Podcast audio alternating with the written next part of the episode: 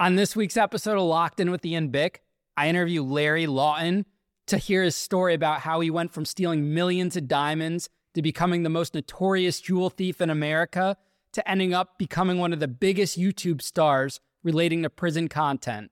Make sure you guys subscribe on our YouTube channel for exclusive membership to get access to perks such as seeing interviews before they drop, behind-the-scene photos, and interacting with me on a personal level. Thank you guys for tuning in to Locked In with Ian Bick.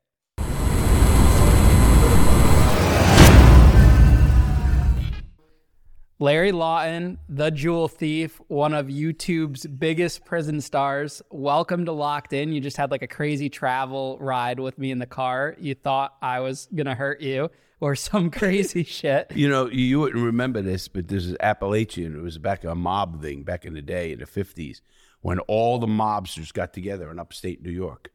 And they ended up getting caught by local police and they all scattered into the woods. And it's a very well-known, if anybody looked at, and it's where they went. I said, shit, where are we? It's going to fucking whack me up here. I'm in the middle of fucking nowhere. And he has got me. I, I can't do anything. He's driving. I mean, I, oh, I put myself in a bad position. I got no peace, no weapon. Fuck. Well, nah, you're not the first guest. You're not the first guest that said that, but you made it here safely. And really looking forward to this interview. I mean, our viewership has been asking for you. I've been asking for you. I'm glad we finally got it together. Um, what's your childhood like growing up? What's young Larry Lawton like? You know, uh, before I even start that, I have to say this studio is great. Good for you guys. And the guys that run it are really good guys. Uh, beautiful place. So that, and thank you for having me. Thank you, Larry. And okay, that's, you want to jump into my life? Is that what uh, we're yeah, I, I want to start at the beginning, man. Let, let's see what makes young Larry tick. I, I was a crazy kid. Uh, I, you know, I was getting in trouble young. I, I started bookmaking at twelve years old.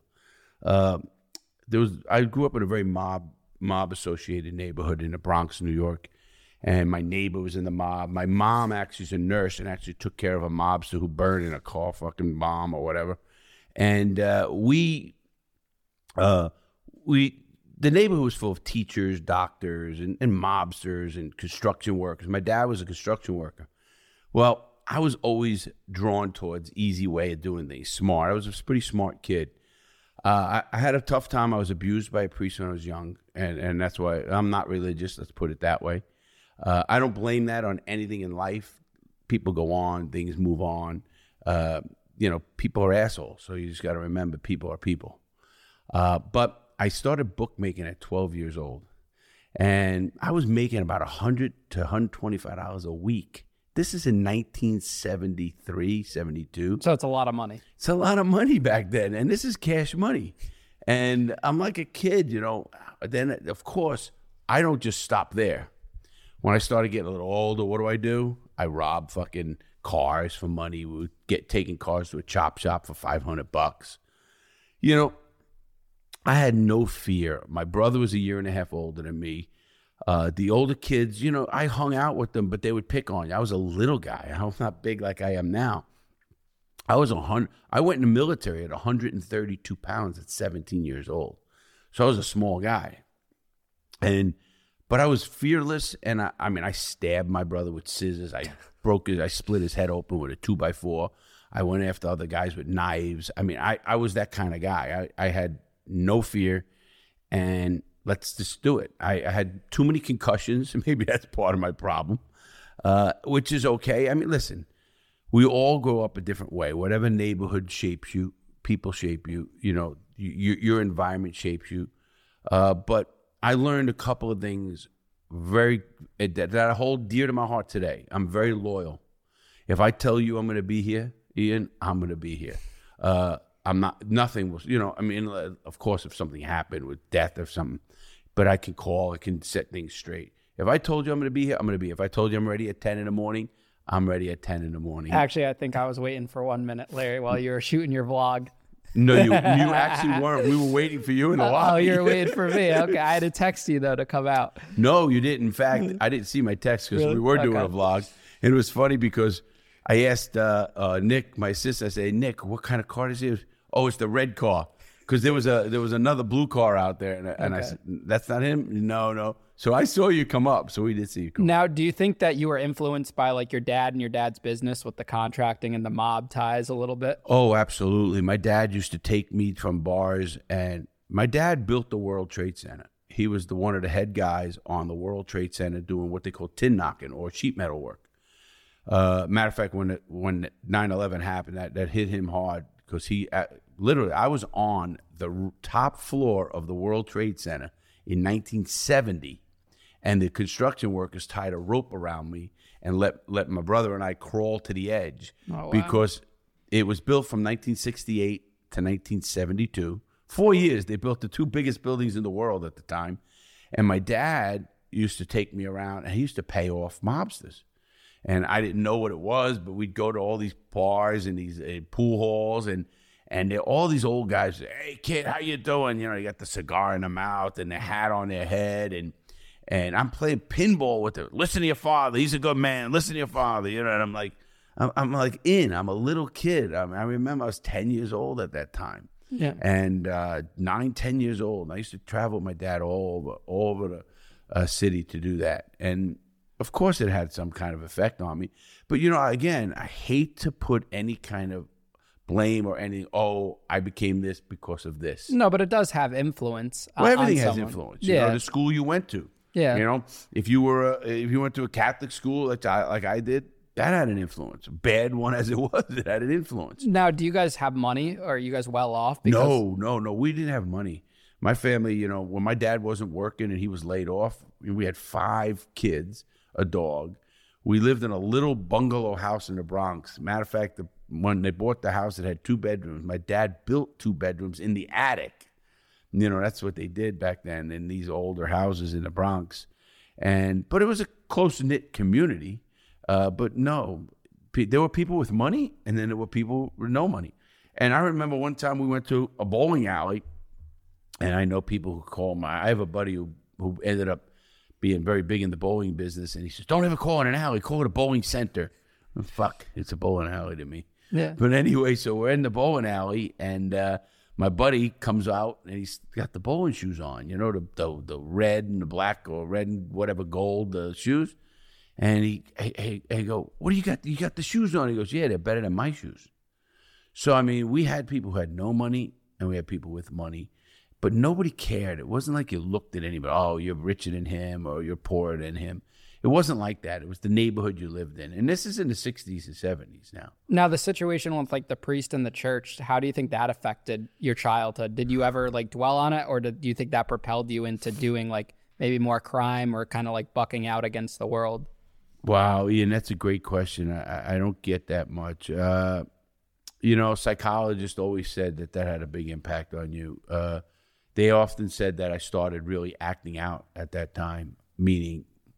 maybe proving you're a man, proving whatever you think you're a man. You're a fucking boy, a fucking little peepee, a little fucking kid. What the fuck, you're a kid. You don't know what's going on. Uh, I'm sure that had psychologists, my writer, my book, Gangster Redemption, Peter, said, Larry, it's quite obvious what happened to you. I mean, but again, I hate to put an excuse on why I did what I did. Yeah. And I won't. I won't. I will never do that. Do you ever like sit back and reflect though, like on those early ages, like to, to think like what makes you tick now? Like you were just saying about like the loyalty aspect and, and being a man on your word. Uh, word. Like for me, I sit back and reflect a lot about my past, who I've met, what's what's happened, what I've been through, and that's kind of like shaped me as the person. So it's not necessarily like putting blame or using that as an excuse because like we own our actions and, and our decisions, but we use it as like a tool in a way to move forward. You know, reflecting back is something I haven't done with all I've done. I've done a lot in life. I mean, I, I've lived a pretty full life. I often say if I drop dead tomorrow, don't feel bad for Larry. Have a drink for him. Uh, because I did a lot. And uh, if I reflect back, I just, I, I don't feel like I have time. And I've done so much with T V and, and businesses and, you know, my bad business, everything else, which I'm sure we're going to get into. The, uh, It's hard to reflect, but if I actually, you know, I remember being in the hole in prison, and I was in the hole for three years, and I was eleven straight months in the hole, and I remember thinking when I was going to kill myself, you know, you look back at your life, and uh, I had a rope around my neck in prison, a piece of sheet, and I was that close, after so many months, you just start fucking going crazy. I don't care who you are. Anybody who tells you isolation doesn't kill people, it kills people every day. Oh, absolutely. And because we're social animals, especially me. I'm a social animal. Yeah. Uh, as we know, I like to bullshit and talk and hang out. And uh, so it, it's it's rough. So I'm sure it has shaped me. And I am sure uh, reflection-wise, I almost don't want to... Re- Listen, live life. I don't know. You know, you know who's supposed to reflect on you? When you're gone, people reflect on you and say, hey, Larry did the right thing. Larry was already a good guy. Yes, trust me. A lot of people ask me about regrets, Ian, and uh, I don't have any. And I know that sounds like harsh, but I don't believe it's harsh. Uh, everything that happened to us makes us who we are today. And regrets, no. Would I change things? Absolutely. Bill Gates said it. He would change things. And I, the richest man in the world at the time. And they said, would you change things? Of course he would. You'd take away the mistakes or whatever they were. Uh, but I don't I don't look at him. Uh, I try to make amends. I do the right thing by people. I, I I feel like I try. I help a lot of people. I think that's what my ultimate thing is. I love to help people because it... When you help people, and that's how I have the highest success rate of any program in the country for kids. I don't know if you knew that. And uh, I'm used by the federal government. I'm used by police agencies. I'm used in court systems. And often people ask me, they say, how, why do you get through? Why do you get through to young people? How do they, why do they listen? Because when they make a mistake, they now have lived the situation like you uh, that not many people have went through. And you have an opportunity now to explain your story, what you do, and, and now open the eyes of people and say what's right, what's wrong, uh, or in your view, what's right or wrong, or the, the crap you went through. Because I don't care who you are. There's not there's not one person I ever met that went to prison and said, oh, that was great. I had a great time. Yeah. Nobody does. Yeah. And you have now an opportunity to educate others. And if you miss that opportunity to educate somebody, that's kind of, you know, I look at my legacy. I don't want to miss that opportunity. And it doesn't even have to do with uh, my crime. It has to do with YouTube. It has to do with uh, production, T V. I've done so much for so many years. If I can help somebody, it helps you when you help someone because you feel good. You, you know, you want to help. Yeah. I hope you do. If you well, don't, then well, that's when you're fucking disconnected. And I think that's like the message of this podcast because it's an inspirational podcast. Like we'll bring people on and it's not just talking. I mean, yes, it's talking about like the, the the the crazy shit that happens with the crime and the prison, but the bigger thing is is the message at the end of it. And I think what gives this like a unique perspective is that as an interviewer, I'm I came from going to prison, so I understand uh, on a certain level of like the struggles that the guest has gone through and and what's happened to them and like how I can relate to them on that level. And I think that separates us apart from other areas where they've never had that experience before. Now, getting back to your story, high school, are you doing drugs at all, alcohol, anything like that? Uh, first of all, you are one hundred percent right, and keep it up. I, I listened to your podcast, and there's some really good stuff. Uh, you know, I was never into drugs. I was into uh, gambling, and we would play craps in the street, literally cards, all that kind of stuff. I drank, you know, stuff like that, but nothing in such excess that it was like I was an alcoholic or so no or, addiction. Or drug. I, yeah. I don't have an addiction issue. I've done every drug in the book. Yeah. You name them, I've done them, and I never got. I did oxycodone, one hundred eighty milligrams for ten years. I needed them. You saw my back, uh, and literally I survived. And I've been through medical and pain clinics and, and doctors. You, you're never going to get high. You will die before you get high. You have so much pain receptors in your body.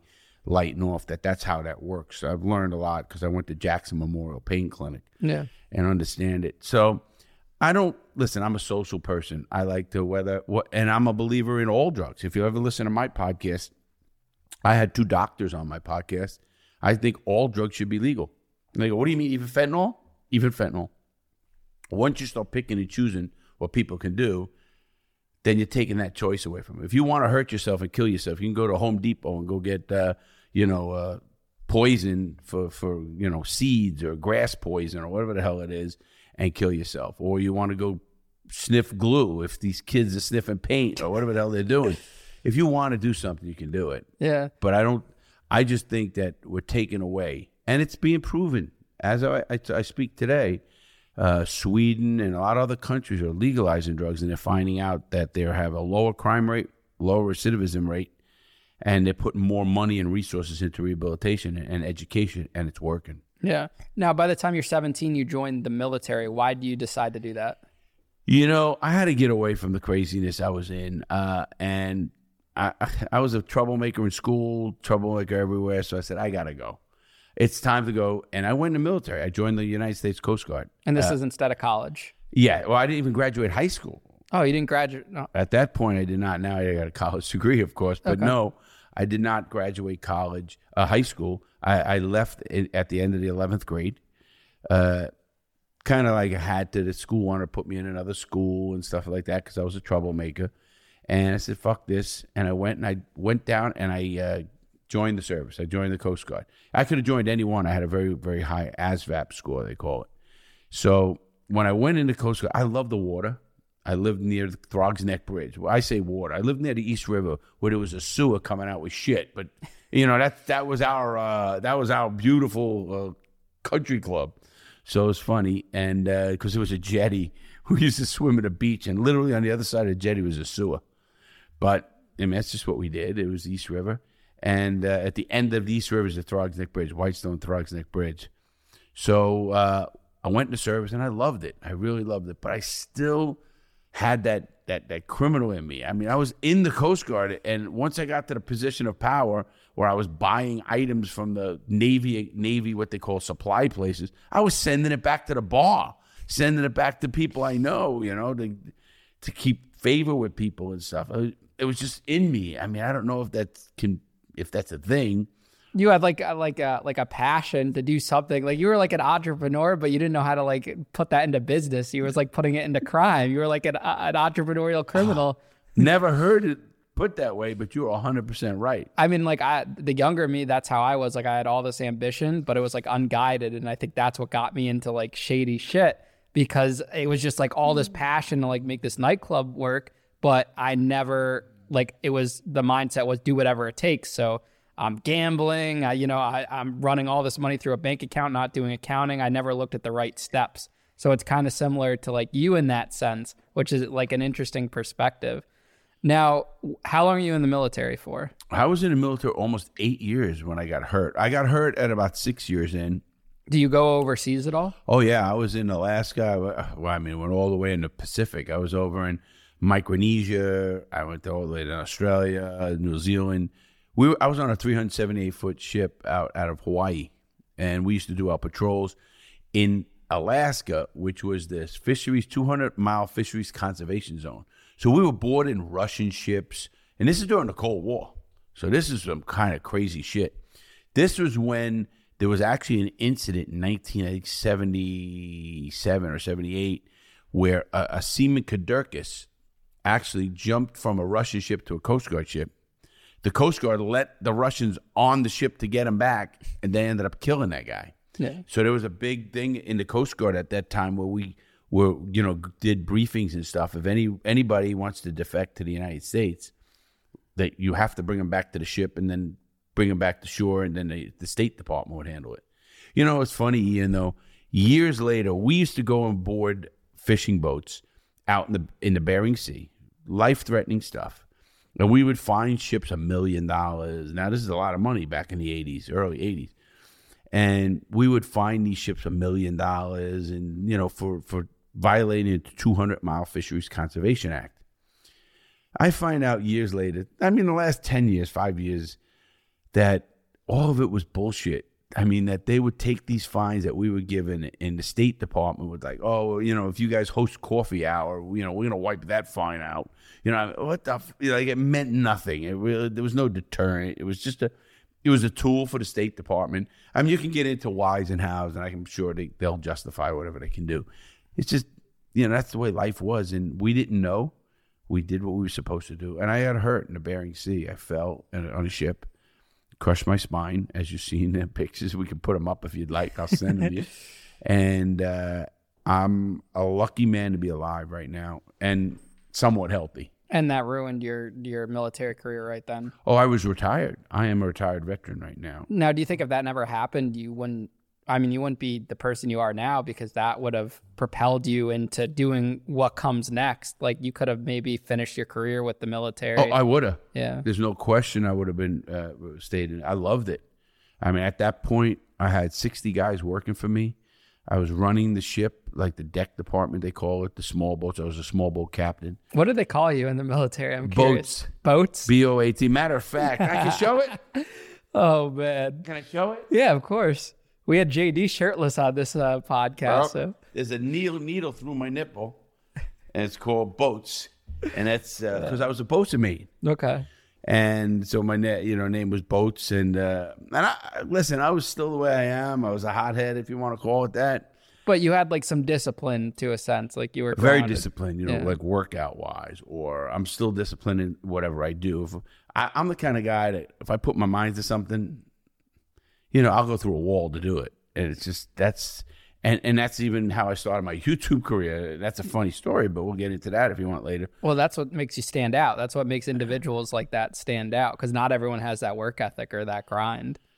The grind, you have it. There are some guys that we know who have it, and, and I respect it. I respect it. I mean, and it doesn't have to be just grind with YouTube. It could be a grind with the studio. It could be a grind with uh, uh, Nick. And, and whatever the grind is, when you stick to something when it's not so glorified, not so fun, and you want to keep learning, you want, because you won't quit. That's the grind. You won't quit. You don't yeah. give a shit. You won't quit. I love people like that. Yeah. I mean, it, Joe Rogan said that best too. He likes the guys that like fall down in life and then dedicate themselves to something. Like with me, it's like this podcast, this like brand, and then it's also like the gym. I'm very like, you know, go to the gym in the morning, get my workout in, get my run in. I'm boxing at night. And like, that's me. Like, that's what I'm doing right now. And nothing's going to get in like the way of that. So. Oh, something's going to get in the way. It's called health. Oh, health. Wait, wait till you get older. uh, so nah, you keep doing it. You're doing good. How, I remember doing that. How old are you when your career with the military is over? Wow. I, I was hurt, and I was at twenty-five. I was out. What year I went in at seventeen, so twenty-five a little bit. This is nineteen eighty-five, when I really was technically out. I was in, but technically out. I was waiting for my military discharge uh, from medical retirement, because I, I was actually giving blood every three weeks at Bethesda Naval Hospital in Washington, D C, because they were going to do surgery back then. And then I refused that. I started getting along just good enough that I can make it. And I'm not a guy that loves surgeries or anything. I have enough now. But um, back then, I didn't. And what's your mindset at this time? Like, you just lost the, the, something that was so important to you. You know, I listen, I went right back into what I knew best, which was crime. I started bartending and uh, bouncing and uh, doing stuff for a card game for the mob. I had my connections, people who knew me, knew me from as a kid. He was a hustler. He used to steal cars. He used to make money. He's loyal. He's from the neighborhood, that kind of stuff. This is the Italian mob. Yeah. And so they all knew who you were. I mean, you were, you were a tough kid. You you you didn't cry, you know. The kid, oh, that kid's fighting in the street. That kid's a kid. He don't give a shit. And so that, you know, you could get a job. So here I am. I'm out. I'm starting to feel better. Even though I'm hurt, I'm feeling better. Getting in shape, starting to do things I want to do. And I've become very, very good shape. And I was one of those of mindsets that, You, you you can overcome anything. And you can, to a degree, until something else hits you. And obviously, later in life, it hit me. But I ended up uh, getting in great shape. Then I started bookmaking and bartending. First bartending, then bookmaking. I actually worked for a Jewish guy named Mac in Queens, New York. And um, I was actually on Union Turnpike. I remember it well. It was Piano Lounge. And this guy uh, named Mac, they, they used to say when he died, the economy went down. He was what they call a layoff guy. All the action uh, f- from bookmakers. See, how bookmaking works is they think it's like, oh, you're just a bookmaker and you make money. No. How bookmaking works is if you take one hundred thousand dollars on one team and one hundred thousand dollars on the other team, you automatically make the vig. You make ten percent. So you make ten grand. Well, what happens if you have one hundred fifty thousand dollars on the Jets and they're playing the Giants, you only got fifty thousand dollars on the Giants? If you just don't do anything, you become a gambler. Yeah. And you better hope the Jets win. Yeah. So what you do is you lay off the difference to make the two games even, so you're a bookie. Well, who would they go to? A guy named Mac. Mac was who I worked for, and I'll, I remember him to this day, and he taught me the business very well. I used to go get him a egg, uh, a English muffin with uh, cream cheese and jelly at the luncheonette right next door every day, and he'd sit down. I mean, he was a great guy, man, uh, and he used to take the action. I remember him taking the action from a guy from with John Gotti's crew, and I remember he just said, "If if they if they lose, I want this money." Uh, I'm not going to anybody but you, the guy who came to him. You ain't going to tell John Gotti you want your money. You know what I mean? That ain't happening. Yeah. Uh, and he was notorious for that, you know, not paying. Yeah. And, and what are you going to do? And you're just surrounded by, like, all these different individuals. You're learning, you're watching, oh, and kind of seeing what's going I'm, on. I'm a, a sponge, Ian. I'm a sponge now with YouTube or anything I do now. Uh, but I'm a sponge. I mean, I'm taking in how it works, how they speak to people. Who they got. Now, I was taking bets now at five hundred dollars or one thousand dollars. That's small. Mac is taking fifty thousand dollars, eighty thousand dollars. And, and I'm talking in the eighties now. This is eighty-five. So then, and, eight, you know, eighty-six. You know, that, that's. And I'm guessing you get bored with this and you need to bring it to another level. No, no, no, no. I don't get bored with it at all. I mean, I was put there with the mob that was learning, and I loved it. And I started doing it. Now, I was also. Uh, muscle in a card game, meaning like I was the bouncer for a card game. You were the bouncer, okay. Yeah, of the card game. And, you know, guys are coming in with big money and stuff of that nature. And you gotta, you better know your people skills, because if you grab the wrong guy, you might just die, you know? Yeah. You know, but you have to understand what's going on around you. And I learned that. And then we were, you know, boosting stuff. We were robbing stuff. You know, we used to rob trucks at a Kennedy airport. We used to rob, uh, man, we'd get a lick. Someone would come up, hey, I remember there was a Crazy Eddie's. There was a, it was a, like a store back in the day. Crazy Eddie's. It was like an electronics store. Well, we knew manager there, owes money, so, you know, lets us in the back, tells us when the code is not on, everything else. We'd rob that. So I, I become more of a robber, muscle kind of guy, collect. A few drug dealers didn't like me as well. Do you guys have weapons? Like, are you carrying a gun, a knife? What do you do? Yeah, I did. I mean, I was always with a gun. I mean, at one point when I got to my biggest, I used to have two or three guns. I mean, I was just a little bit of off. You know, I hate to You were walking that. around with three guns. Oh, I had one on my leg, and I sometimes had two, and I, I did. Now, you're licensed to carry them because you were in the military? Well, or? no, no. Oh. I'm at, now I'm out of the military. Okay. I, I officially retired in eighty-six, so I ended up fully retired. Now I'm bouncing. Am I, am I no, am I not? I'm not at all. So then, in nineteen eighty-seven, I get married in Brooklyn, New York. Big mob wedding, the whole works. I mean, I got married in eighteenth Avenue and eighty-sixth Street in a place called the Oriental Manor. And my first, in my wedding, I got married at a place called Regina Pace's uh, Church. They called it the Last Mile because it was a long, long mile, you know, like down the aisle. F B I was probably outside oh, with yeah. cameras. Oh, absolutely. Seeing the who's who. Yeah, it really was. And I'm a nobody, but there were a lot of people there because both families were, were connected. Yeah. So there was a lot of people there. Then, you know, I, I decided to start a new life, you know, get away from this stuff. You know, things happen in New York. You don't want to hang on to bad people and bad. Let's start a new life. So I go to Florida. You moved to Florida. Okay. I moved to Florida. In Florida, I mean, I opened a pizzeria called Lenny's Pizzeria. You opened a pizzeria? Yeah. Oh, I had you a pizzeria. You were making pizzas? I was so good at making pizza, I could throw a pie as high as the ceiling. So you, then I burned the place down. You know that part. Oh, you burned the place down. I burned the whole plaza down. I didn't burn just the police. What, with the pizza oven? No, no, no. For an insurance job.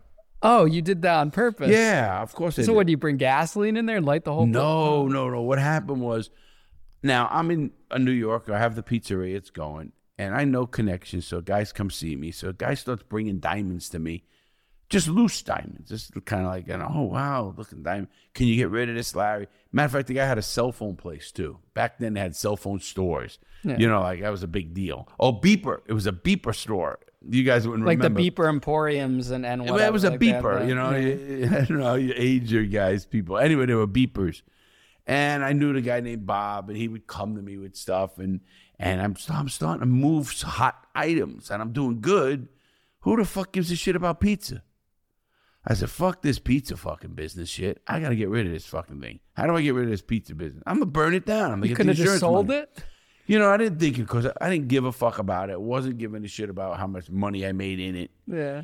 I just want to get rid of it. I said, fuck, I'll burn the plaza down. You know well, what's crazy, Larry, is that you want to be legit during this time frame, but a part of you keeps reeling yourself back into like the criminal aspect. Like you go totally. to the military to be legit, but you want to keep doing things on the side.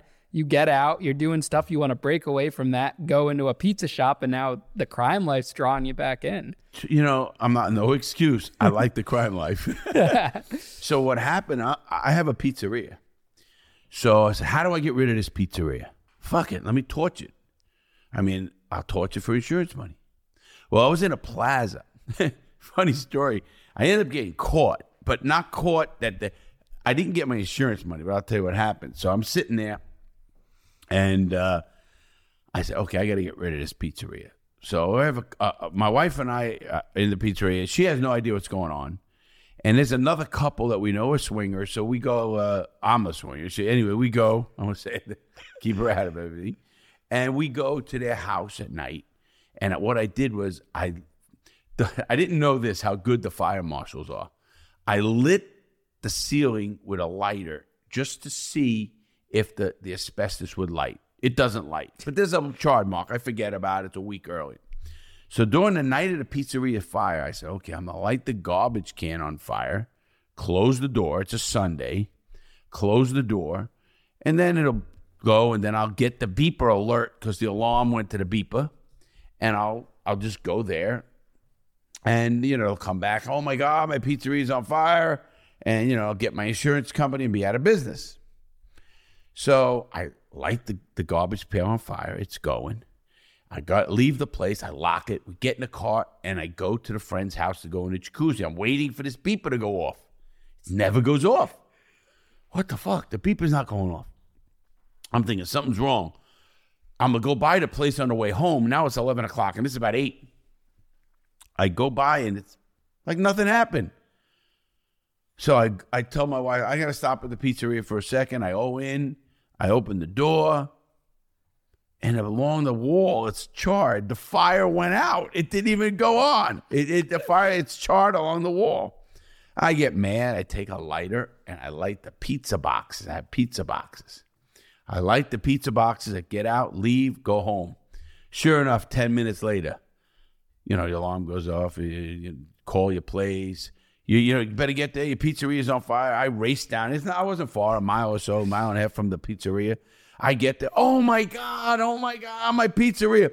Little do I know I burned the whole plazas on fire. The rest of the shops. Oh, there was a, a, a, a barbecue place. There was a travel agency. There was a beverage store. There was a like a, a nail shop. They're all fucking going. There's down. No sprinkler system or anything. Nah, there was none of that shit. This and there's the no eighties. Cameras to track it or no anything. No cameras or no nothing. So what Now, happened? They didn't really burn to the ground. They really got inundated with smoke because the ceilings, they, you know, there was no yeah. in-between trust. It was just, it went through the whole entire building.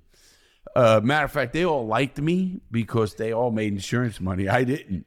Well, what happened was I ended up getting an insurance adjuster and all that, and they put the plaza fire out. Fire marshals know that it's a it's an arson. Now, it's not just a, an accident of fire. Boy, I learned that in prison. I know how to burn a building down now from some dudes I knew I was in the joint with. Wait, how did they know it was just an arson? Uh, they there was three origins of a fire. There was the one I tried on the ceiling, the one along the su- the wall, and the, the original one. They know that. So did you get arrested for that? No. They they interviewed me. They interviewed my ex-wife, who was a solid woman, you know, knows nothing. You were at the swingers party. that yeah, was no, your at a party. Yeah, right. Yeah. That was a way, you know, she had, nobody knows anything. They knew. I mean, they knew it's somebody because they asked who had the code to get in and out, and the cook had the code, and somebody else, that cleaning person, had the code. You had the code. Your wife had the code. Who else had the code? Because, you know, I, I should have left the door open or something, not put the coat on. There's a lot of things I should have did. Or a break-in, like throw a brick through the window something, or something. Right, right, right. But then the alarm would have went off. But it's a different time period back then, too. So totally. You couldn't, someone couldn't get away with that now. I was in prison with a guy that tried to torch up his office space. He got ten years. Um, it was just too easy to connect, like, the dots. Oh, no, it. I could do it now. Oh, now you could. Oh, oh. I don't want to hear about it. Don't I don't want to tell me. Anybody online about how to do it. I know how to do it now. I, I'll tell you. To, I can tell your audience right now how to burn something down. You'll never know. So this, because I was with some of the biggest arson guys in the world.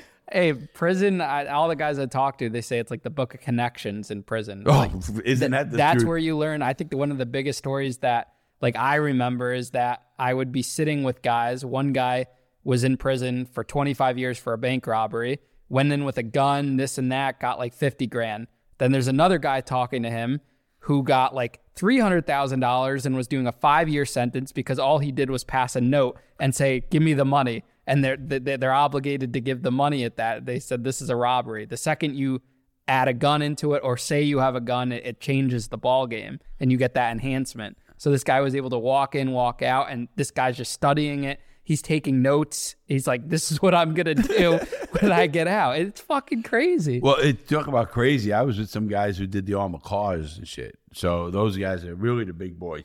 I mean, forget banks. Why rob a bank when you can rob the armored car? It's got all the money in it, or the armored car depot. Yeah, obviously. But I robbed in my career. I, I went to the bigger place. I went to Diamonds, where, as you know, I was on T V and uh, talking about they did one hundred thirty-six million dollars in diamonds in a briefcase.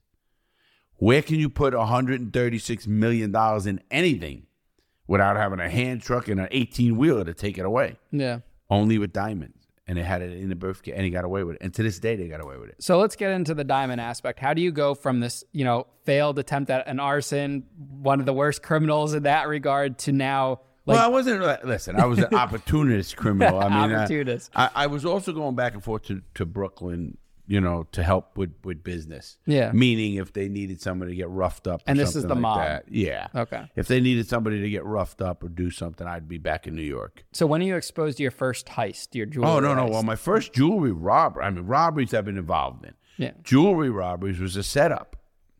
I was actually was called in New York and they said, hey, Larry, we got something for you. And this guy wants his jewelry store robbed and get the insurance, and you're going to get the money from the jewels, and this guy's going to get, you know, insurance money, and we're taking a piece of both actions. You just love the insurance angle at this point. Well, you know, I'm thinking I love it. I, I didn't get paid. Remember, I never got paid on that, that robbery. Yeah, of, but you're thinking the, there's opportunity there. You know, insurance companies are the biggest scumbags in the world. I'm yeah. sorry. Anybody's listening who's in the insurance business. No, I uh, get it. They're, they're, they're, those guys are the real criminals. So you go to New York to do this? Uh, no, I don't setup. go to New York. Uh-huh. The new, the robbery's in Florida. It's in Florida, okay. Right. So I end up doing this robbery. I, I get the information on the robbery. I knew who's going to be there. I knew everything. I had to make it stage like a real robbery. But I knew where the stuff was going to be. I knew who was going to be in there, how many people were in the store, all the works I needed to know that you would normally do to case the store. So I robbed the store. My first robbery, I make one hundred fifty K in my pocket. I said, wait a minute. They pay, But they paid you. It was a set payment. You knew you were going to. No, no, depending on if I did it right and everything okay. else, of course. And I got that money. I go, oh, my God. That's- this is, this, this, this I got to do this shit. And I ended up becoming the biggest jewel robber in the United States. It's still known to this day as the biggest jewel robber that ever been in the United States. Now, how old are you when that happens, that first that first robbery? Where twenty-eight. Now, how did you know, like, to case a store or what well, to again, look for? Well, again, the first one I didn't. Okay, so it was the, trial by error. Well, the first one was a uh, setup, so I knew there was only going to be one person in there. I knew where the stuff was. I knew where the, the heavy money was. In In other words, every jewelry store has a box of diamonds. It's about, looks like a card box. You ever see a a, a bunch of uh, baseball cards? There's seven hundred and some players in the major leagues, and it comes in a box, top box about that big. And that's what uh, a jeweler's box will look like, but that's all envelopes of diamonds. So I knew where that was. I knew how many people would be in the store. I knew nobody was coming. I knew that the mailman wasn't coming. I knew when he come because this was all the information given to me. Now, since this information was given to me, I end up uh, understanding I need that information for every robbery. See, after the first robbery and I make all this money, I go, wait a minute. This could be real good. You know what I mean? This is my thing. Now, I remember going to New York and saying, I'm going to rob. They go, you, you do it? You, yeah, go ahead. You don't rob in New York. I wasn't around, allowed to rob in New York City. Why is that? Because of the mob? Because everybody's protected there some way or the other. If I robbed the wrong store, you know, start a war. So where are you robbing? Like, what's your main targets? All over the East Coast. Florida, Georgia, Maryland, Connecticut. I got one right in Bridge, Bridgeport, I think it was. And these are jewelry stores. Jewelry stores, but they're always a wholesaler as well. I wouldn't just rob a jeweler. You got to go where the money is. So if they're a wholesaler, that means they're wholesaling to other jewelers as well as having a storefront themselves. Now, walk me through, like, uh, the day of a robbery. Like, what what's it like going from beginning to the end? Well, okay, once you pick your store out, you know what store you're going to rob. Okay, I'm going to rob, uh, I don't know, this jewelry store in the corner. I, I, I case them out for three weeks. I know when the mailman's coming. I know when any deliveries are coming. I know who works there. I know what cars they're in. I know what their neighbors' cars are. Like, if the, it was always in a plaza, like a, uh, uh, with either an anchor store, like a Winn-Dixie or a Publix or a big grocery store, because you want to do that because in those stores you could sit and case them and you look normal, like you're waiting for your wife that's, you know, you know she's shopping and you're waiting for her. Because if it's a lone jewelry store and you're just sitting across the street in a parking lot, someone says, what the fuck's he looking at all day? I mean, you can't do that. And I had to know when people are coming and going. And, uh, you know, so all that is done. The day of the robbery is when I got my myself ready. Now, I had a, a routine. Now, my routine was I would dress, you know, nicely, whether it could be a, a shirt, you know, nice shirt, a collared shirt, but always a long sleeve because I had a tattoo, not as many as I do now. But I had a tattoo, and uh, what I would do was I would have a uh, it's sometimes a sports jacket, sometimes not. I'd have a pillowcase tucked under under there. That's for getting the jewels. I would have uh, rubber gloves. I would have flex cuffs, which are just, you know, the wire ties but put together, so you choose them and, and, and tie somebody up. And I had always multiple. I had those in jacket pockets or suit or the pant pockets and everything else. I had my gun in the back. Now I had a B B gun. I didn't use a real gun. So the gun is here, and I already already went in this place already. The guy knows who I am. He thinks, oh, I'm a, a, a builder in the area, and I'm looking to get a wife. So when he walk, I walk, hey, Mike. He'd say like that. I had a couple of aliases. Hey, Mike, how you doing? Hey, I just come back. I wanted to ask you something about that diamond. I even left other stuff that I had in the jewelry to get cleaned. So I think, oh, wow, this guy's real legit. You know, who's going to leave their jewelry here to come back and get it? You know what I mean? And I would do it. I would get to know him like he thought he knew who he was. And, of course, I know when there's going to be people in there or not. So when I come in for the day of the robbery, I might come in with my partner or not. Sometimes I take it down myself, or he would come in. And I'd tell him the night before, yeah, I think I'm going to bring my partner. He wants to get something for his girl. Oh, bring him in anytime. So when you walk in with somebody else, it's... Oh, okay. He's, oh, it's a big sale. Now, when I walked into that jewelry store, I know so much already that I know that the counters, like these desks, might have a buzzer on them. I also know that the jeweler might have a key fob, just like a car key fob, that if he hits that fob, he, the alarm goes off. So if his hands are in his pocket, I'm sure enough not going to, uh, you know, announce a robbery because you're going to hit the button and then do what you're going to do. No way. What I would do was I would wait for him to be coming. He would be between maybe two cabinets or whatever, and his hands are out. You know, I see everything's calm. Everybody, I knew where the other person was. Now, if, if my partner's in there and they had another person at the counter, he's already talking to her at the counter, and he's watching her. And I would look, and I would make a move, jump the counter. Get out, get out. It's a fucking robbery. Get out, get out. Freak this guy out, man. Fuck, he's on his back. I got him cuffed up. His face is fucking down. Don't move. I'll fucking blow your fucking head off. I'll close your eyes, motherfucker. And he's down on the floor. He's fucking there. Don't, don't fucking open those eyes. I'll fucking kill you. He fucking shut him so hard I'd see him squeeze his eyes. Now, I proceed to take over the whole fucking store. I would, now my partner already got that other person down. They're all flex cuffed. Everybody's done. Now, most of these stores had buzzers to go into them. So you had a buzz to get in. I like that because they're letting Larry in because Larry's a good guy. Larry's a, a customer. Now, Larry fucking flipped to be fucking, you know, you know, I go from, you know, a nice guy to, you know, Darth Vader or some shit. And now anybody else wants to come in, they have to hit the buzzer to get in, you know, knock. And I would let them in. I would walk up to the door, hit the buzzer because you didn't know where the buzzer, open up, come on in. Oh, it's a robbery. Oh, get over here. One time I had ten people tied up. Oh, wow. In a fucking store. Now, how are you doing this with no mask on? None, but I would alter my face. Uh, I had hair at the yeah. time. Uh, I would sometimes wear glasses. I never wore glasses at the time. So I would wear glasses and it would be clear. Or I would uh, always have, I used to always have a goatee, mustache or something. So now I'm clean shaven. I would sometimes put a Band-Aid somewhere and people would get distracted. Did you know, out of all the robberies, the, first of all, if anybody knows anything, eyewitness description is is the most unreliable description there is, period. And it is true for a fact. Yeah. They had me at six foot two, one hundred sixty pounds with red hair. They had me at five foot four, at three hundred pounds, at, you know, black. I mean, they went from one extreme to the other. And I used to laugh and, and get in the newspaper. The description of the man was six foot four. To, I'm five foot fucking nine. I've, I'm not. I'm not grown or shrunk since. You know. There's no cameras in these jewelry stores. When they had cameras, I used to take them. Oh, you would take the. Okay. Yeah. See, back then they didn't have the cameras where they would be off. So you couldn't premises. do this now, like what you're. You can, but there's a way to do it. No, we don't want to know about that. Again, I, I actually went over this one time with somebody. Yeah. Uh, but listen, where there's a will, there's a way. Of course, you know, obviously. But back then, I used to take the whole machine. Matter of fact, there's a video of me robbing a cigar store on my site.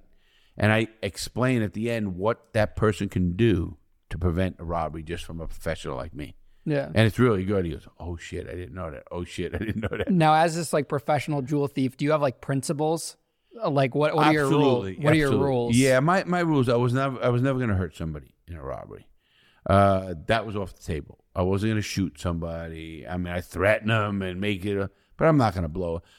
I had one guy, and I think it was Marietta, Georgia. And I I, I had his, him and his wife were in the store. I said, I'm going to kill her. He goes, go ahead. What do you say to the guy? And it was like, what the fuck? I mean, like, you know, then I ended up grabbing him by the hair or something. And I said, I'll just, I'll fucking, I'll just fucking cut one of your fingers off. Or, you know, whatever, whatever I came up with that, that worked, but it was like he didn't give a shit about his fucking wife. Yeah, I wonder what they talked about after that robbery. You know, like, he was probably cheating. Yeah, he tried sure. to get rid of it. I, I, I think it was more than that, but anyway, yeah. So I mean, most people are gonna give it up, but my goal, we weren't gonna hurt anybody in a robbery. That was not that was off the table. So that was your number one rule. Yeah, because you know I was a professional. I wasn't there to hurt somebody. I did my share of hurt in, in other ways. And I look at this and I, I justify my whole life like this. I never hurt somebody who wasn't in my business. Like if you were a drug dealer or if you were in the mob business, you robbed from us or you did something like that, you were a bookmaker trying to, you know, take away from the boss. Or, I did some bad things to people. I laid guys' arms on curbs and snapped them like a piece of wood and the bone coming out the, out the skin. I did some bad things to people I'm not proud of, but uh, I never hurt somebody who wasn't in my business or our business. Like you kept innocent bystanders. Yeah, and, and you know, listen, the jewelry guy, people say, oh, that's bullshit, Larry. There was, you're right. They were a victim. A truck driver was a victim, but he wasn't hurt. It wasn't a physical victim. It was, yeah, and don't get me wrong. I do understand there's the aspect of fear and, and, and trauma you put into somebody. And I just hope they get over it because in life, you know, lots going to happen. If you're going to let fucking something like that ruin you for the rest of life, it's not me that's just going to ruin it. It's the next guy that's going to ruin it. Do you, on that topic, or somebody else is going to ruin it. Do you think like the fear that they faced was the same fear you may have faced when you ended up in like federal penitentiaries later on? Was it like a similar oh, mindset? Uh, I don't know. You know, I don't know what people go through. I know the way I grew up. Everybody has fear in them. It's how you handle your fear, whatever that fear is. Uh, you know, but fear is a good thing. It fucking heightens the nerves. It gets you ready to go. It gets your defense mechanisms ready. I like when I'm edgy. You know, I, I feel sharper. I feel I'm ready to go. I'm ready to do things. Uh, you know, I, I think people shy away from a lot of that and they live a very mundane life. Now, mind you, I'm not telling how people should live. You couldn't do it. You you lived on the edge in what whatever you did, because that's what hit you, hit you, excited you. That's what made you. I hate to say it, it gave you a fucking hard on, you know? I mean, that's what it was, though, because, like, when I got to prison, like, I was still doing shit that, like, gave me, like, that that rush, you know? Like, that, like, I, I didn't I didn't need money in prison. Like, I had my dad and stuff in prison to support me, but, like, I did shit that got me into trouble and put me in dangerous environments because it was that rush, like, the same rush of, like, sneaking people past the fire marshal at the nightclub. And then, like, in prison, like, trying to smuggle in phones or doing anything like you know, that. You know, it sounds so mundane to me. Sneaking people past the fire marshal. I'm fucking taking people and t- throwing them down and tying up ten fucking people. Yeah. And breaking guys' arms. Like, you're telling them, I had to sneak people past the fire marshal. That's what I did. but, but you know what, Ian? It, it's right. It mm-hmm. Whatever it takes for you to get that. I call it a high. You know, people ask me about drugs, and I've done every drug in the book, but there's no better high I ever had in my life than winning in a jewelry robbery. Like, you know, I used to want to be a fly on the wall. I've done the best drugs in the world. The best I've ever done, I talk about, was in Atlanta when I did four hits of acid and floated out of the prison. Literally fucking floated out. Who does acid in a prison cell but me? Yeah. A lot of us did, but my point is, I literally, Ian, uh, Uh, it's that, that adrenaline rush that of robberies that, that did it for me. I've, it was a rush. When I was in that car, knowing I was away, I wanted to be a fly on that wall so bad. You know, oh, that's how fire people get, get caught, you know, uh, arsonists. Yeah. They're sitting there watching the fire. Uh, I wasn't going to do that. One robbery I committed, I did read. I used to read the papers afterwards. To I'd, see what people were yeah. saying. One robbery, I robbed a place in Sarasota, and, and these two old people came in. Now, I would never uh, uh, hurt people, I told you. So these two old people, I, rem- I remember the robbery very well. It was next to a dive shop, like, like you know, not a dive, like a, you know, scuba dive shop. And it was the, always a somewhat busy place because I like that. That's what was good. So I'm in the store, and these two old people walk in, right? They buzz. I buzz them in, and I open up my jacket, and and they go, oh, and they were going to get on it. I said, no, no, no, no, no, no, no, no. Come with me. Just come with me. I put them in a chair. I faced the wall. Didn't tie them up. I never gagged anyone either, Ian, because I was always worried if someone gagged and, and you suffocated, they could die. So I put these people, I said, face the wall. Didn't tie him up. Didn't do anything. I said, I'll, I'll be out of here. Don't worry. Everybody's good. I'm just getting these diamonds. He owes me this or some bullshit. I said, whatever it is. And the lady, I said, now you can't move until I leave for five minutes. And they go, okay, okay. In fact, the guy who worked for me at the time, Jimmy, who since died, he fucked up. He goes back, comes back. He screws up. We're going in and out. It looked like fucking the Keystone fucking robbers. I got so mad at him, and I, I came back in the store. I said, I'm just checking on you. I'm just checking on you. Oh, no, we're not going to move. Well, the next day, and I get away. The next day in the newspaper, it's it, they interviewed her, and they go, oh, he was a nice man. I got about eight hundred thousand dollars out of the robbery, and, but he was a nice man, you know. I never want to hurt people, and I don't. I really have – I am very, very protective of – young kids and elderly. As you know, I take care of my mother who's ninety, uh, or kids. If it's adults, I don't give a fuck what you do. You know, and I say that because, listen, I've been in more fights than I can ever count. Won a lot, lost some. Anybody who says they never lost a fight, you know what I tell them? You didn't fight the right guy, because everybody loses a fight. When you fight, is my yeah, real fighter. So I, I sit and talk to people, and I said to people is, uh, you know, if if you robbed me, you might run into me, you might get a fight. If you beat me, great, you know, but you're going to know you something. That's why I don't like, pick on me. Don't pick on an old lady. Don't pick on a kid, you know, or even weak people. I don't like when people pick on weak people. Yeah. You know, that's, I'm not a bully. I never was a bully. I want to help people. I always did. That was, that was, I think that's the underlying where I, I consider myself a decent guy. Wrong or right. Uh, and I, and I want to continue that. You know, I never want that not to happen. You know, I, I see that in you. Thanks, I Larry. Do. I, I do. You know, uh, got to know you driving to my death spot over here. I'm not and, so bad, huh? Yeah. You know, I'm on my way expected. to the murder. I'm on the way to get whacked, and you know, usually you know about the guy. Now, did you ever have any like botched robberies where like you guys are almost caught or it goes wrong? No, I had a robbery where, where I stopped it. I was the kind of guy who was such a professional uh, that if if if it wasn't right, I would call it off. I didn't care how much time it took me or whatever. I was going to rob twelve million dollars out of the Bahia Mar Hotel, not the Bahia Mar, uh, Fountain Blue Hotel in Miami. It was a twelve million dollars robbery. I was going to kidnap the guy and put dynamite on him and keep his family hostage. I was planned to the T. In fact, it was so planned we was in the bushes. And I called it off because a dog was going crazy. And I thought maybe that dog spotted something, or the owner might have spotted something, saw something, and then it would have been a whole different animal. And I called it off.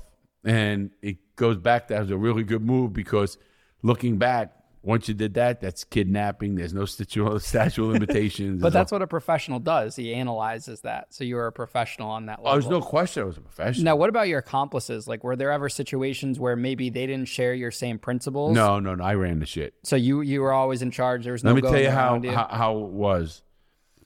You know, we'd party. You couldn't even drink or party or anything when I'm doing a robbery. I mean, I had my rules. One time, we were done with a robbery. Successful in New York, and these guys brought out some drugs. I tried it. I took the pistol out of my, my belt. I put a pistol at their head, and I said, if you both come around here again with this, I'll kill you both. And they knew I was for real. And they and they, and they knew when I said something, I meant it. And I wouldn't say it if I didn't mean it. It was a drug. I think it was crack at the time, and I didn't, something didn't touch me right, whatever you want to call it. And I've done heroin. I've done, I've done every drug from P C P. And I'm not one of these, oh, you do heroin, you're going to be a, an addict for life. That's such bullshit. We have, we have, let me tell you how fucked up America has gotten the drug business. First of all, the drug war with Ronald Reagan was the biggest mistake the country ever made. Second, the United States has been lying to people. First of all, you know what the food pyramid is? No. Okay, there's a thing called the food pyramid.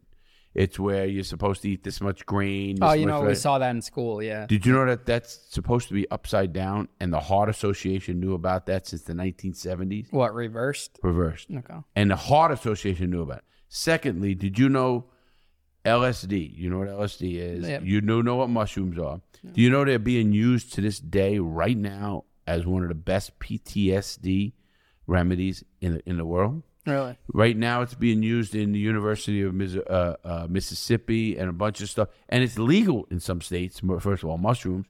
And they're used for P T S D. They gave, and I, you, your audience can go look it up. They gave a study. They gave two military units P, uh, L S D. And they gave them the same mission. And the one on L S D did it twice as fast with half the uh, mistakes is the one not on it. The reason the military didn't use it was they couldn't control the people afterwards. Which is why you said no drugs to your crew. Right. I mean, I knew I I needed to have full control of everything I did. But drugs, dr- listen, drugs are a choice, obviously. But everybody, you know, we've been lied to so much by so much.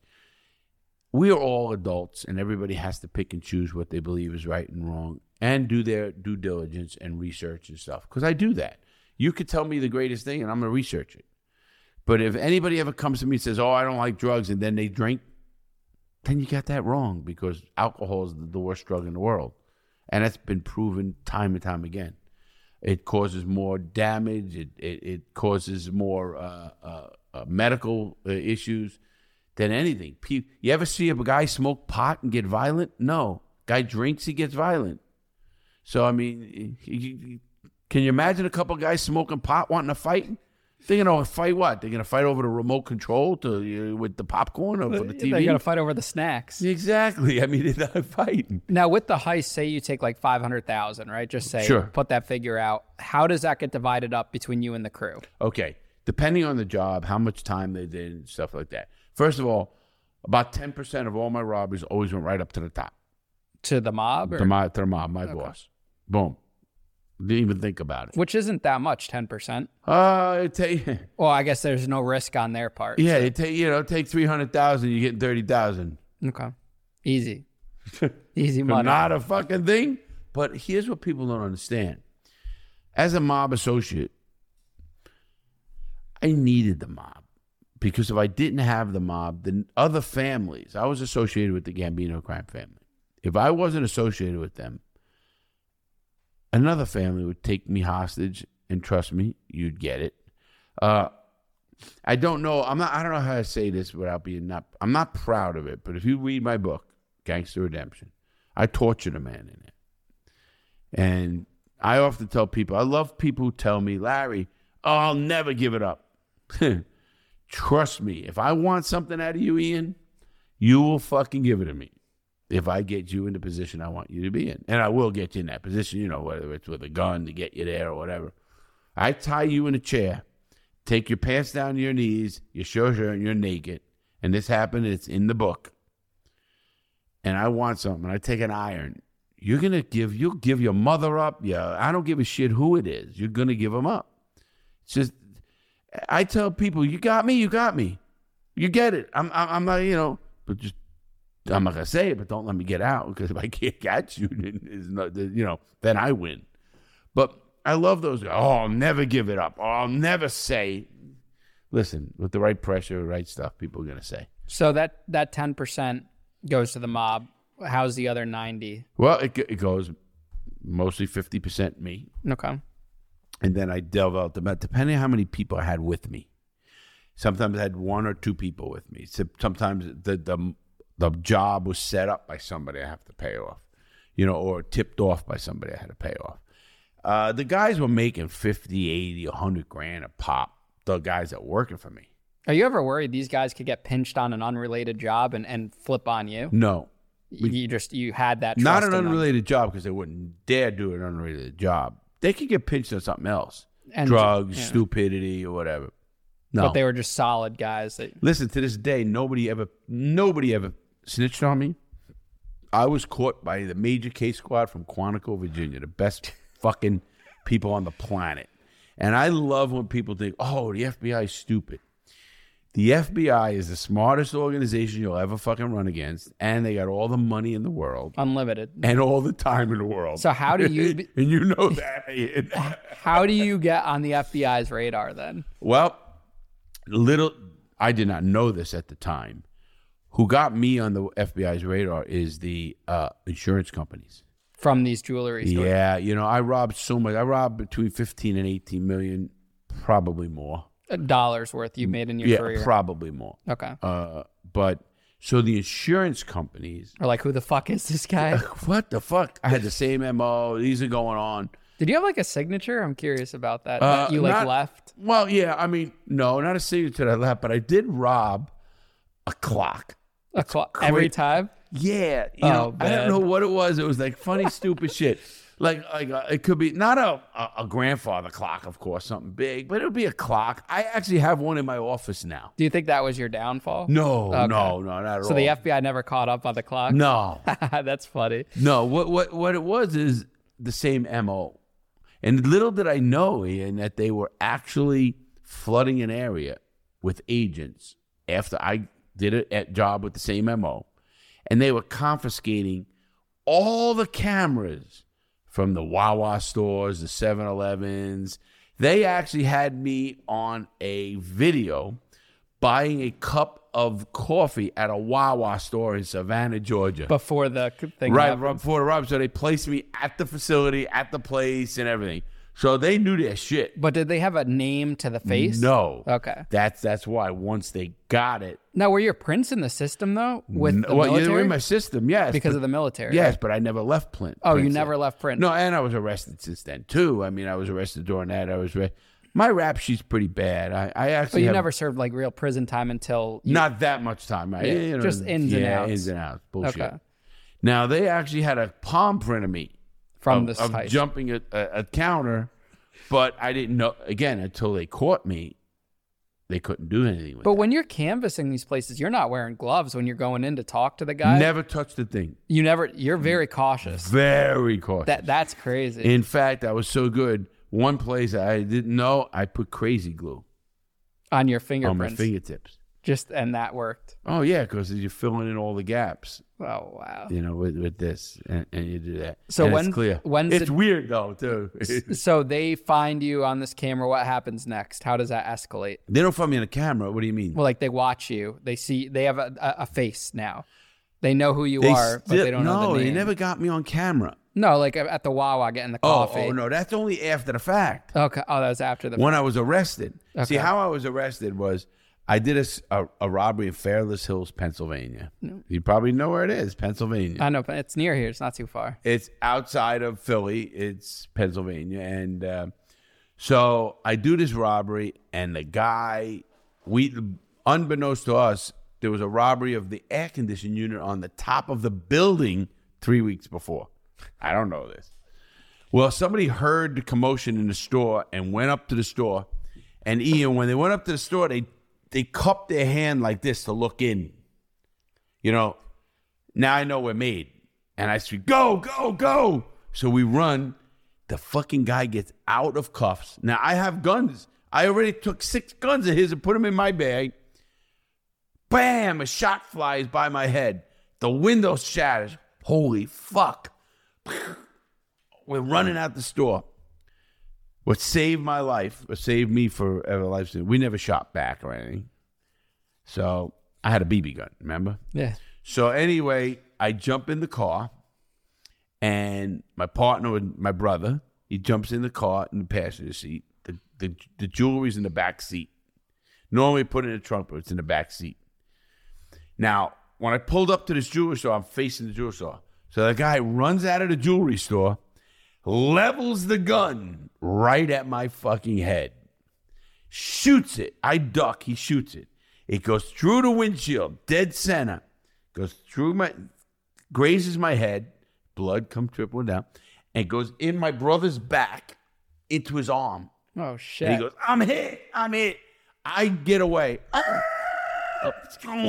We had the, again, the getaway is perfect. I mean, very planned, no, and we're getting on the uh, the Turnpike. We got to get to New Jersey. Now I got to get back to Brooklyn. I have a rent-a-car from Florida, so they don't have the the, the the the registration on the windshields or anything like New York has or any of that shit. Yeah. But anyway, there's a bullet hole dead fucking in the middle of the window. My brother's on the on, on the uh, passenger side. I'm hit. I'm hit. I said, I'll drop you off the hospital. No, no, get back to the thing. I look in the mirror, and I got a trickle of blood coming down my head. And I go like this. It's just fucking, you know, a graze wound. I'm all right. Fucking, you know, fucking blood. Now, I got to go to the first toll. I got a fucking bullet hole right in the middle of the windshield. What do you do? And there's no easy pass back then either. No easy pass, right? So uh, what do you do? I pull up behind an eighteen-wheeler. The eighteen-wheeler pulls through. I follow the eighteen-wheeler and go past the gate, you know, the, the window. Now, the guy, you can see, was oblivious. And on the radio, this is how close, I swear to my children, you hear, be on the lookout for a, a robbery of a late model, and they stripped in the car. Guy didn't pay attention one bit. So I knew he didn't, you know, there's not a question he didn't know. And I gave him the money. I had the exact change ready because, I mean, it's all planned. Yeah. And I go, and I got on the Turnpike. And I'm fucking, I get to New York. I get to Brooklyn. Once I'm in Brooklyn, I feel, oh, because I'm in my home. Above Brooklyn, we have two apartments. So we bring my brother up there. He's, we patch them up. What are we going to do? I'm cleaned up. I We send the car to Brooklyn Auto Glass to get the fucking windshield fixed. It's got a million dollars in jewelry. Half of it was, so you got the jewelry too. Yeah, but not as much. So maybe it was, a, I don't know, three quarters of a million. No, no, no. It wasn't even that. Maybe a quarter million dollars and shit in, in, in, in the trunk because we had to leave early because we were running. Brooklyn Auto Glasses, this is gangster territory, man. They don't give a shit. They don't look at anything. Fix the windshield. That's the end of the deal. My brother, we fix up. We end up, call. I call a couple of friends of mine in Florida. We're gonna, now, this is pre nine eleven. So you can get on a plane with money and a feigned, phony name. Don't mean shit. Go up to the counter. John Smith. Blah, blah, blah. Pay the thing. You get on a plane, you go. Yeah. Nobody gave a shit. So we go in there, and we sent my brother back to Florida, and I'm, I call a few guys to get him, the bullet taken out of him. So we, we can't call, you know, police or anything, uh, a hospital. So my friend sets up a veterinarian to take a fucking bullet out of my brother. This is a fucking scene out of a movie, Larry. Oh, it totally is.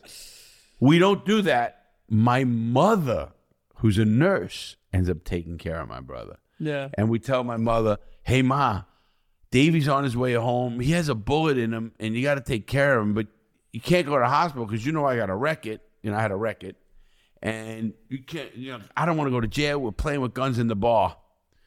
My mother is the sweetest. To this day, is the sweetest, most I don't know. I won't say naive, but woman who just you know is like not. You know what I mean? Doesn't want to know shit. Maybe. Yeah. And. uh She takes care of my brother, but she goes, no, we're leaving the bullet in there. To this day, my brother has a bullet in his arm.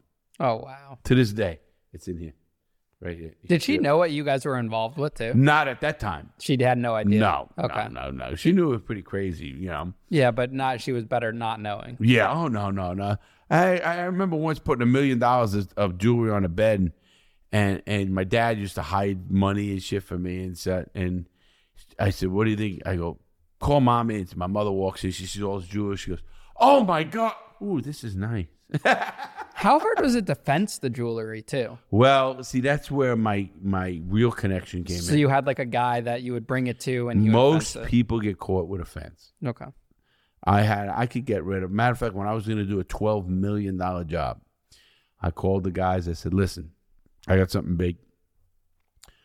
It's I once I mentioned the store name. It's called H. Stern Jewelers. I said they go, oh, they knew it. I go, it's about twelve million. They go, gotcha. They go, my end would have been about four million, maybe five million, depending on what what was taken exactly.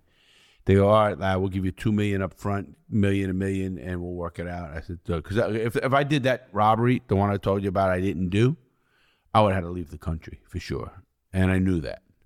Uh, just because the heat would have been so heavy, so much, you know, kidnapping, a bomb, the whole. I mean, it would have been, it would have been a big one. Yeah. Uh, not that they all weren't big, but it would have been real big. I mean, I had that one so down pat that I had Molotov cocktails set up that we were going to throw, and we tested them and threw them to an area so the cops would all be diverted to a certain area. Yeah. So you had all your ducks in a row covered.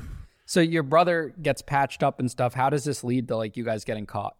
Well, we don't know it at the time. The F B I floods the area. Now, the newspaper articles on that one, oh, what is a man shooting out in the, you know, they were mad at the owner for shooting because he could have killed somebody else. You know what I mean? I mean, yeah. Uh, anyway, and uh, but the F B I came in. They they confiscate not only cameras. They interviewed a jeweler that I uh, uh, cased his store beforehand. And he goes, oh, there was a nice man in here. And I was going to sell him a ring, and I got his license plate number.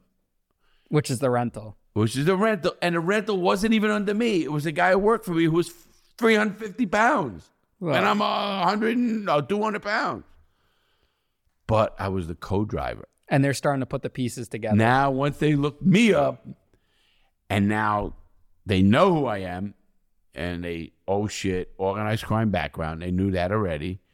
And they, because I got stopped going to Atlantic City with thirty-five thousand dollars of cash fell out of my trunk, of my glove compartment.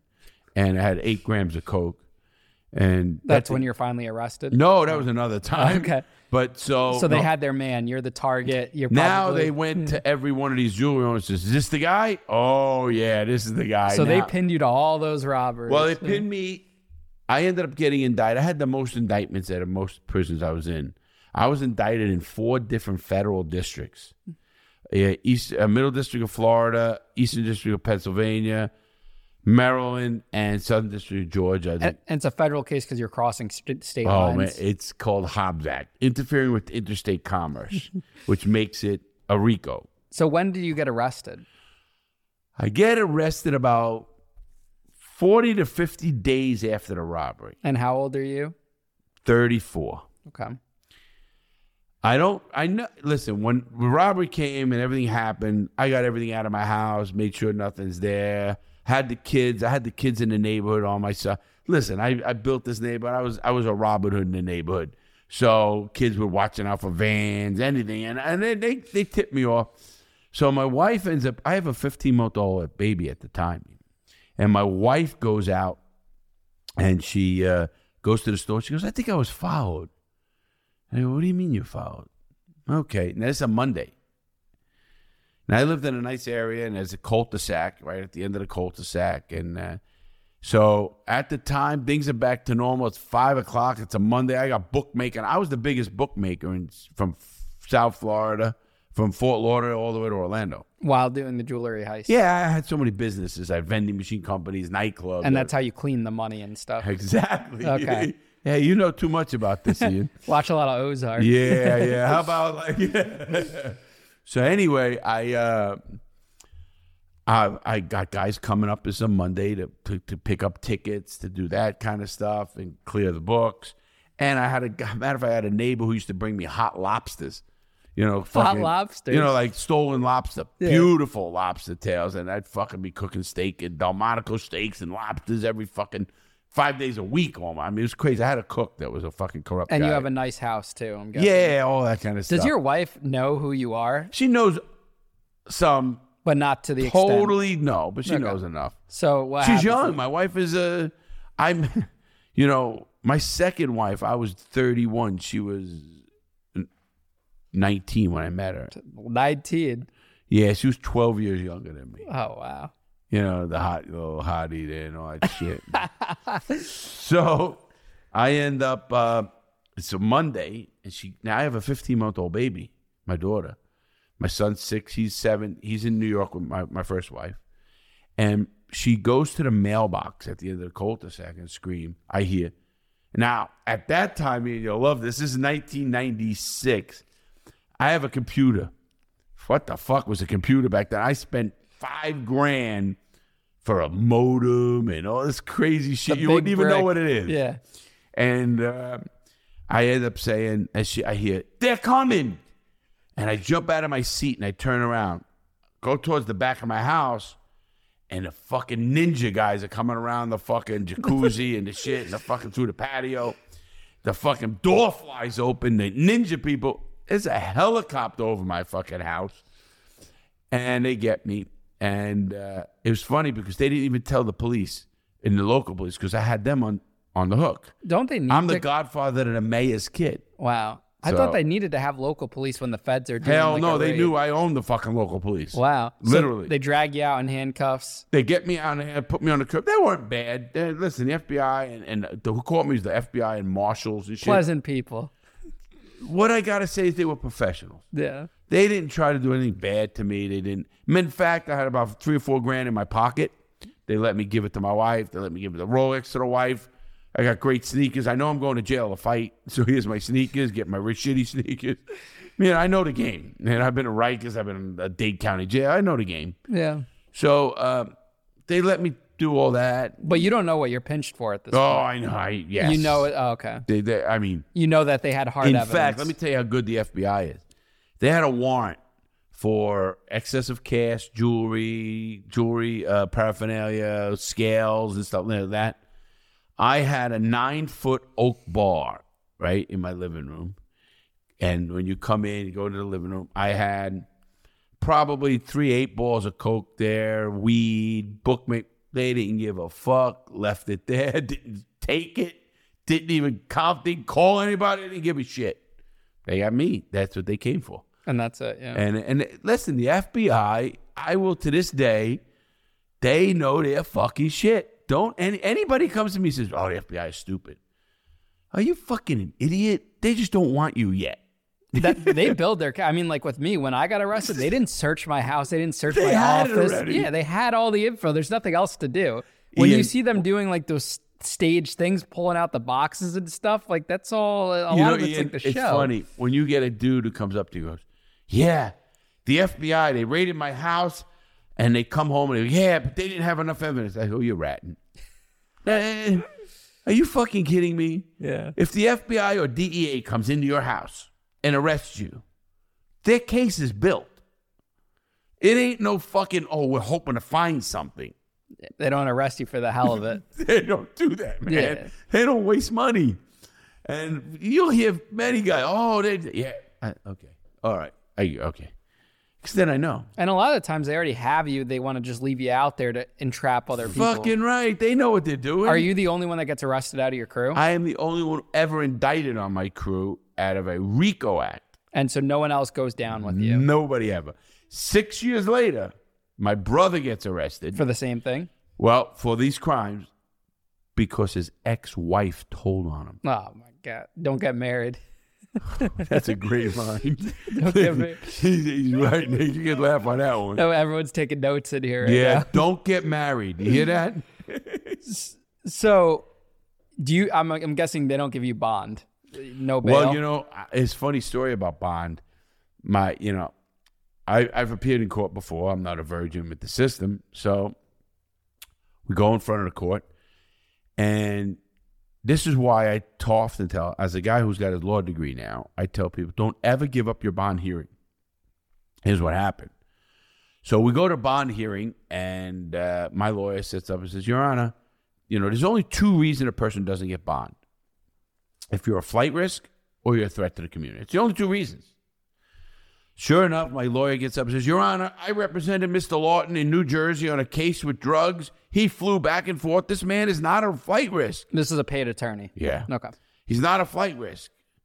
And this is a federal judge now. This is all big shit. You know, it's a whole different animal. Different ballgame than the state. You know, you ain't talking about people. You're talking people who could arrest the president. They yeah. don't give a fuck.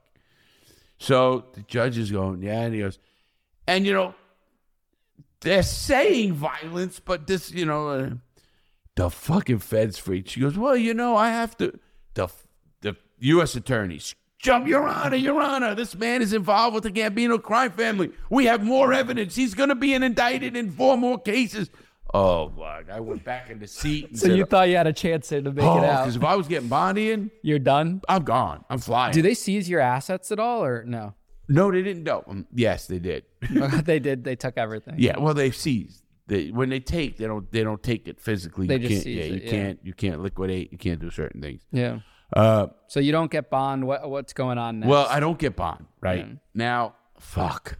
Because if I got bond, I'm flying. I'm. I'm. I'm jumping. I'm jumping. I don't give a fuck. I'm jumping bond, man. I know it because I knew it would have come. But they knew. That's how I knew how much they had. And uh, I end up getting kidnapped. I say kidnapped because the feds come get me at three in the morning. I'm at Miami. I'm in Miami. It's called the F D C, uh, Federal Detention Center. In, in that downtown. They have in like every state. Yeah. Yeah, downtown Miami. And three, you know, one in the morning to fucking get on. The, they take me, get on a plane. They gave me diesel therapy. You went on Con Air? Oh, I've been on Con Air sixteen times. Great trip, man. sixteen in black boxes. Yeah. I They didn't play with me. So, because, you know, one, I had a bad record. Yeah. Two, I'm in penitentiaries. You know, it's it's it's a different animal. I used to want to fuck. Look at it. I remember they used to put us, because we had black box in front of the girls, the back right behind the, the girls and in front of them. You ever been on Con Air? Yeah. I tell that story all the time. I One trip, they put me through diesel therapy. I went from New Jersey to Philly to Danbury to Brooklyn. To Oklahoma. To uh, Oklahoma to Chicago. Then to Wisconsin. It was the worst trip ever. Oklahoma sucks. Uh, I've been in Oklahoma so many times. Uh, I was there with the Indian was there. You weren't there. There was an Indian guard there. He raped you out of the fucking goddamn fucking take you out of that fucking line. You know, when you get off the plane and yeah. you line up the whole wall. He took a motherfucker. This guy was about six foot six, three hundred, fucking big Indian guard from Oklahoma. They call him Chief. That motherfucker was badass motherfucker. But I've been in Oklahoma so many times. So what was the final charge that you were charged with? I was charged with racketeering. It was one count? or No, no, no. Hobbs Act robbery, four counts.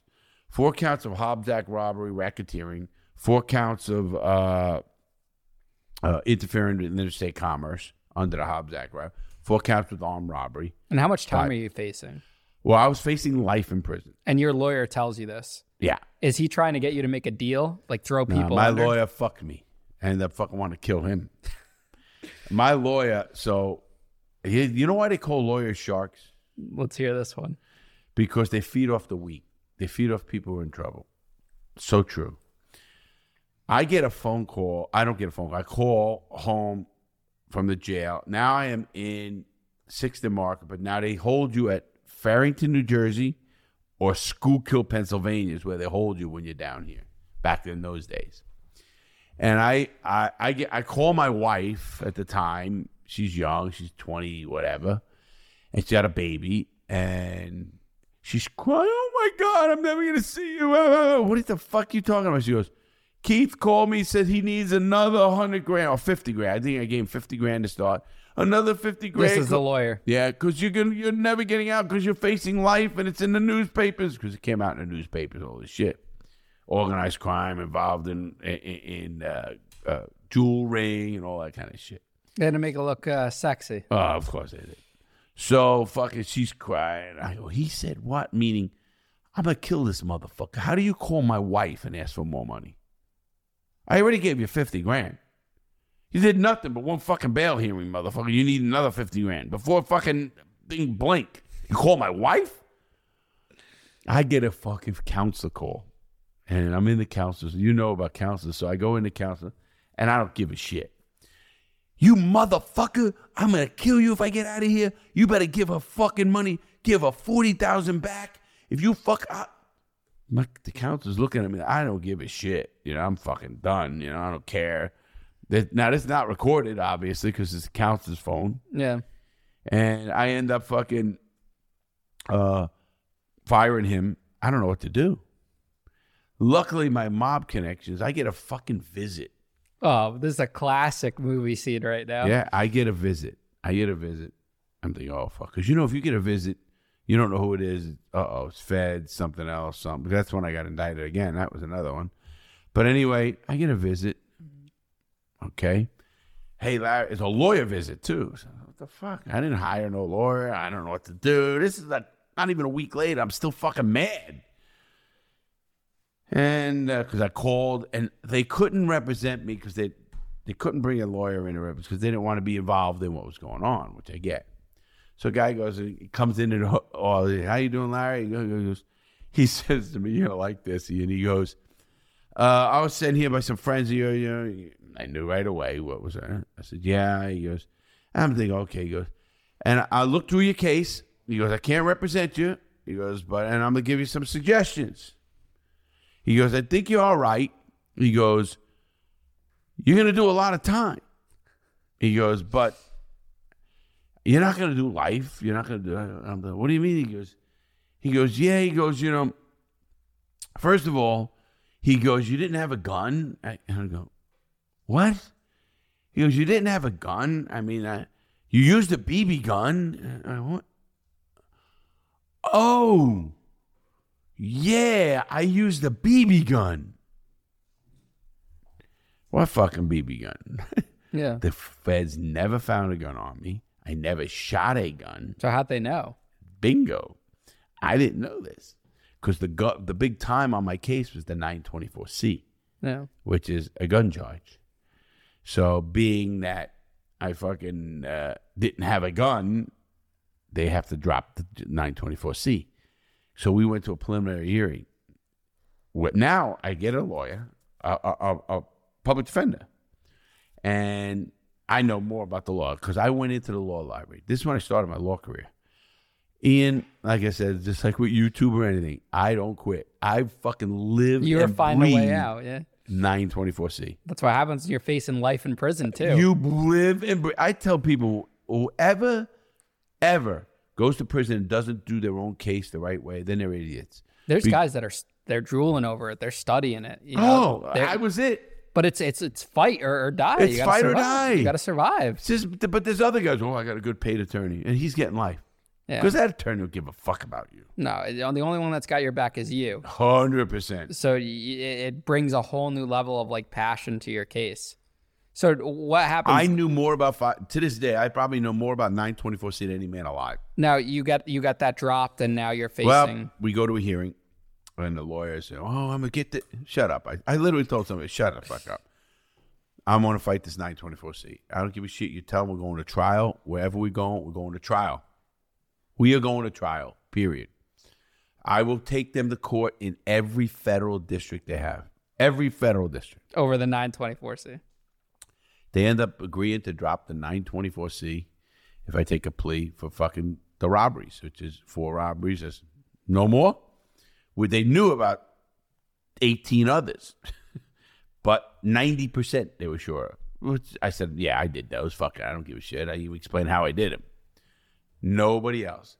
But they wanted John Rodriguez. So that's where I ended up getting indicted again because there's no John Rodriguez. Who's John Rodriguez? My brother. So he wants, they want no, they your want accomplice, John Rodriguez. Which is your their alleged accomplice or whatever. My alleged accomplice. That's okay. How I got caught with it. That's how I got a RICO act because it has to be two or more. Oh, so one of the, like the jewelers said there was a guy named John Rodriguez. No, he didn't know. Oh. I said, who's your partner, John Rodriguez? Oh, you just came up with a name. You take a plea deal. Well, what's the plea deal for? The plea is for four twelve-year sentences. To run concurrently. Together. Yeah, concurrently. See, it's, it's called running concurrent or running wild or running consecutive. When it runs wild, which is consecutive, then it's you do twelve, done, do another twelve, none. So you're really getting forty-eight. But when they run them consec- uh, concurrently, that means they're all running together. A lot of people ask me, why do they give a person multiple twelve years? You're doing twelve. Well, I often say, listen, do you ever hear him say this guy's got three life sentences?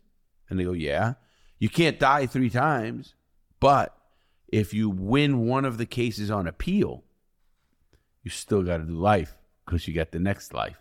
Then you got to win the next one. The feds bulletproof it. Yeah, oh, they sure do. Now, was there the feds? That's a good word. When, they bulletproof. When it. You sign that deal, though, is there a chance that you could get more than that amount of time? Or I could it... have pulled my plea then. Okay. Yeah. It, no, you you. you obviously understanding the law, you could pull your plea.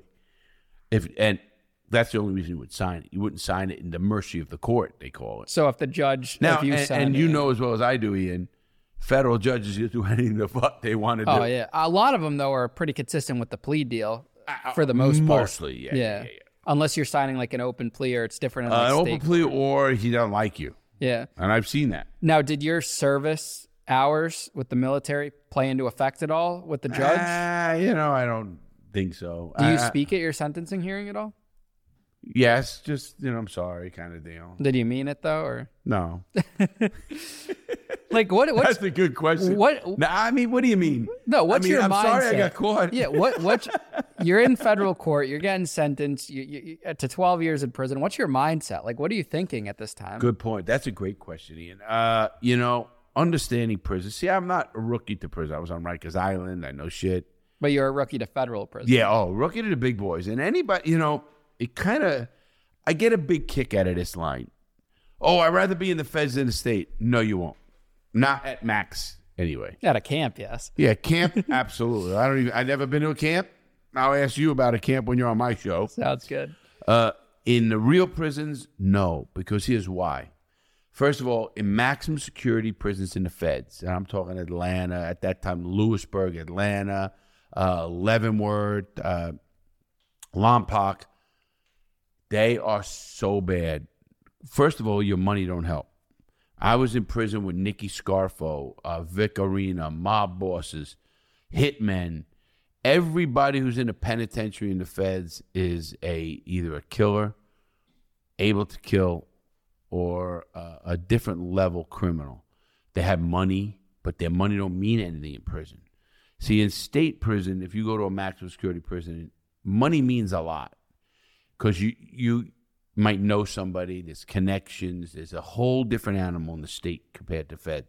Feds do not give a fuck if who you are. From helicopter wire over to prisons to get out. I mean, they cover their fucking asses.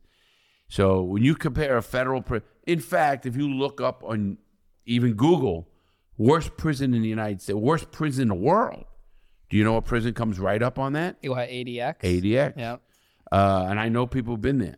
And then, you know, back when I was in Atlanta, it was... Uh, That's the first federal prison you went to. Well, I went to Lewisburg first and then Atlanta. And Lewisburg, all short time.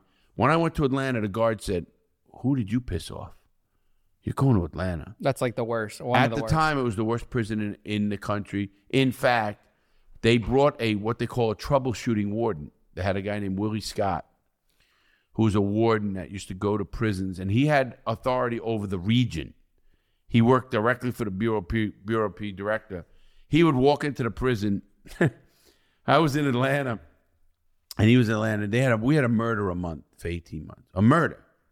Not talking about fucking overdoses, suicides and shit. A murder. Willie Scott was a big black guy, man. Willie Scott, Warren Scott. I, so I, I'm new in the prison. Now, I went there and I suitcased, which means put a note up my ass for a mob boss from a prison I was in beforehand. From uh, Farrington, New Jersey, I get, I had a note. I never opened it, never did anything. Wait, so you just took this note and shoved it up your ass? Well, you, yes, you put it in cellophane and you know all that. And, you, you and it su- doesn't come out during the squat and cough? Fuck no. I love that fucking bullshit. All right, so I fucking had note. more knives up my ass and fucking messages and drugs. Your ass is fucking, your ass got seven extra inches in it to hold anything the fuck it wants. But it took you going to prison to realize this one. Hell yeah. I didn't know, boy. So you take this I wish no- I did. No. You take this note to him. What happens? Well, I get on the yard into Atlanta. So now, first of all, I have to go to Captain's Review. The penitentiary, you go to Captain's Review. First of all, they left me in a hole for three weeks, just a fucking rats, mice. It was a fucking worst place. You, if you've been to Atlanta Holdover. No, I've never been to Atlanta. You heard about Atlanta Holdover. I, I've heard over Atlanta, yeah. You don't want to go there, period. You, you probably heard that too. Uh, it was, it is to this, I mean, first of all, I don't know if anybody heard this year. In the beginning of the year, they, they had a Senate inquiry about it. You know, they closed it. Yeah, they closed down the camp too, right? Or they, every, the whole every, prison. Yeah. They shut it, and they called it a threat to the southeast of the United States. Not Georgia, not Atlanta, the city, not Georgia, to the southeast of the United States. Yeah, I heard States. about the corruption with the guards, everything. Listen, that was so bad when we were there. And anyway, uh, so I go to Atlanta, and I go to Cap. I'm in the hole, and I mean, ugh, we want to talk a fucked up place. So, I mean, from the hole to everything, from rodents to fucking, you just, it's really what though, that bad. It is third world country shit. So I end up fucking getting on the yard. I have this note for the last two months, you know what I mean? Sitting my, up your ass. Well, you know, out, you know, so you clean. Yeah, yeah, yeah. You just had to use the bathroom and shit. So I got a note. I end up taking the note, cleaning it up, give it a bump, you know, don't give it, you know what I mean? I give him the note, and I said, hey, anybody know where Vic Arena is? Vic Arena was a mob boss who was with the Colombos in the war with the Persicos when they had twelve people killed during that thing in the night. I, and I remember that on the streets. I remember that, of course. I wasn't involved with that family, but I know the whole shit. So I had a note from another dude who I hung out with, says, just give this note to Vic. And, and and he sealed it, and when you seal it, you don't look at it, you know, because you could tell if somebody looked at any note. So you don't do that. I give them the note. They go, oh, yeah, Vic Arena's on the yard at twelve o'clock in the afternoon, blah, blah, blah. You go out there. And I, you, met, you know, when you're in the hole, you ever been in a hole? Yeah, I did six months. Okay. When you're in the hole, you come out white as a fucking white, like, you know, like you're, you you could tell. First of all, you even walk the yard, you ache, you pain, you understand it. So I go into the fucking um, yard. I, I asked for Vic Arena. He's sitting on the benches. I gave him the note. I said, hey, this is from the guy I was with. I, and I leave. And I said, thank you. He goes, okay. So I leave. That was the end of that. I'm hurt. And I, next move, because, you know, penitentiaries all moves. I go up and I go in and I go to unit. I'm laying down. I get a guy comes to my cell and says, hey, Larry. Yeah. He didn't know who I was, but he, Larry. Yeah, yeah. He goes, I'm like fucking still in shock in this fucking place. He goes, hey, Vic Arena wants to see you on the yard today at six o'clock. You know, after dinner. Okay. And I didn't know where, but it, where he was at. That's what I assumed. So sure enough, I go to eat. Now, you got to remember, I'm just coming from the fucking shoe. Fucking oh, got nothing. Got the Bobo fucking sneakers. Got the fucking, you know, the, you know, those fucking things. That the the Vans. The, the whatever the fuck yeah. they call them. And I go on the yard.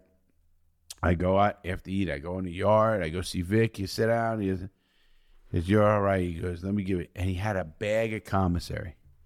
Fucking sneakers, shorts, cups, bowls. You know how it works in fucking prison. I mean, I got a bag of fucking commissary.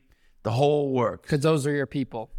Vic got this whole bag for me. Now, do they check you at that point to say, hey, you have like X amount of days to prove your paperwork? Or they No, knew he checked me. Oh, so he, he made phone calls, whatever he did. And so you were good. I'm with them. So do you think your prison experience was different because of your mob ties? Absolutely. We're going to talk about that on okay. my show. yeah, yes. Because like someone like me, and I will get to it on your show, but like someone like me does not go to a penitentiary and have that same experience. It's like totally yeah, different. You, you ever been to a penitentiary? No, I've, the, the highest I've been is a low security prison. Uh, oh. Totally. Uh, you know, it's a different animal. Yeah. Obviously, you knew that. But. but even guys that aren't well known, like I've had guys on the shows that have been in pens, like the two brothers, they went through the whole paperwork process because oh, no I, one knows I, who I, they I, are. Absolutely. Yeah. Absolutely. I used to be, I was the dude who pulled the paperwork. So you're you're running with the... I pulled paperwork. So that's what I did. You're running with the Italian car then? Oh, yeah. I okay. mean, I am... Listen, and I got sick of that because there's politics involved. Yeah. When I say politics... Yeah, what are like prison politics? You know, the, I got sick of it because there's different mob families. You know, like, you know, again, if you're in New York, Colombo's, Gambino's, Lucchese's, Genovese's, all these guys, Bonanno family, the five families... And there'd be guys from here and tell you, ah, don't talk to him. You know, he's uh, put don't talk. I don't give a fuck. I'm an associate. I'm not, you know what I mean? I'm a fucking guy. He was strong, healthy, young kid. I did my thing. And fucking, you know, it kind of reminded me of Goodfellas because I do remember that in that movie. And, you know, you do your thing, you know, yeah. And you're fucking, you're partying, you're drinking, you fucking got you guys in your unit, you, you know, you Do they out. put you to work in prison? Like the Italians? Are you like their their their muscle? No, oh. no, no, no, no. They take care of you. Yeah. Meaning like I, I got a job in the kitchen. If you ever notice all the mob places, they, they, they, they the mobsters all get jobs in the kitchen. And we do nothing in the kitchen, but They like, want their meats. No, we filled napkin holders. That was our job. And when we fill napkin holders, we fucking get whatever we want from the kitchen and this, and we hang around, tell stories. It was just what we did. You know yeah. what I mean? So, it, you know, I, I ended up getting a job in the kitchen, you know, in Atlanta. And now, that, yeah, from what I've seen, like with the Italians, they always eat the best on the of compound. Of course we did. Now, what, what kind of meals are you guys like eating with your connections and the money well, and everything? Well, you know, uh, again, we had we all had money. Even I had money. We had money. So we ate as much off the commissary and off what we stole and bought from people out of the kitchen than anybody, obviously. And we would get together. It's not like Goodfellas where they had the bottle of wine, sit down, he's in his bathroom. You know, that was, uh, that's bullshit. But it was where I used to cook. When I went down, I ended up going getting when I left when my points go low from Atlanta. I go to Coleman, so the fucking said they said I was trying to run the yard on Coleman, so they kicked me off that yard, and they sent me to Jessup, which is the best place I've ever been, and that place I ended up attacking a unit manager and ended up going back to the penitentiary. Yeah, I gotta hear you were telling me about that in the car. I gotta hear this uh, case manager story. But uh, she's a fucking cunt. Uh, anyway, uh, okay, so anyway, we're still in Atlanta. So, you know, the guys in Atlanta, Atlanta was such a violent penitentiary place. You don't go from that place to go to another place and think things are normal. And even the guards and the people knew it. You don't survive Atlanta unless you're you're smart. Oh, obviously, you know, people think, oh, this you're brawn. I was, yeah, I was a fighter and all. But it's this that gets you to Atlanta. You know, people don't understand. I could feel tension. You know, I, you, you know, you understand what I mean. I can literally feel tension. If the, if I was on that yard, I knew by looking at people's feet, what are they wearing? They're wearing flip-flops. Nobody's waiting for something to kick off. When you see a guy take a couple of magazines and put them in between their stomach, you know he's waiting for fucking get a war. When you see a guy put fucking shoes on, everybody's wearing fucking boots and fucking sneakers. Something's not right. you can feel tension. You can know when it's coming. You know it. You know the people. You're watching the way they're looking at someone else, the way they're they're just keeping an eye on their back or their six, you know. So there's just things you, you, you become such aware of in a penitentiary. And you, and it, sure enough, every time it, it happened to me, it paid off, I mean, because I seen something happen. What was the most violent thing you saw in a penitentiary? Wow. Uh, I was in my cell. It's a good story. I was in my cell, and they had eight o'clock count came, eight o'clock recall. So everybody comes off the yard. I was in Atlanta, and I hear screaming. All of a sudden, it's about nine o'clock, and we hear, ah! I mean, fucking like, a man screaming for his fucking life. Now, we can't get to the next tier to help him. Now, we know who it is. We know the person. And the guard's screaming, lockdown, lockdown. Everybody's locking down. You know, the first thing you do in, in penitentiary is you grab ice or you grab batteries from a store guy or whatever the fuck you got to do. You got to make sure. Because you never know in lockdowns how long they're going to be. So you grab what you can grab. And fuck, go in our cell. Nothing happens. They don't let us out after nine. Normally from nine to nine fifteen, they'd count and they'd let out for nine fifteen to ten o'clock. They don't let us out. Oh fuck. Next morning, the doors crack. As I tell everybody, when I was in a pe- when I was in prison, I never, ever, ever slept past six o'clock in the morning. I would get up and have my boots or shoes on. And ready to go. Because I don't know who I pissed off. Because I watched the guy lay in his bunk, sleep, and get killed. So I'm fucking like, you know, oh shit. Okay, six o'clock. I get up in the morning. We all go down, wait for the units to be called for chow.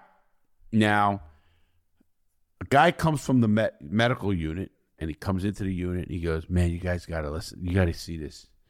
And it and he comes back with the medical report. Now, we knew the cell... that where the guy happened, and we saw crime scene tape, crime scene tape. In the prison, wow. In the prison, across the cell door.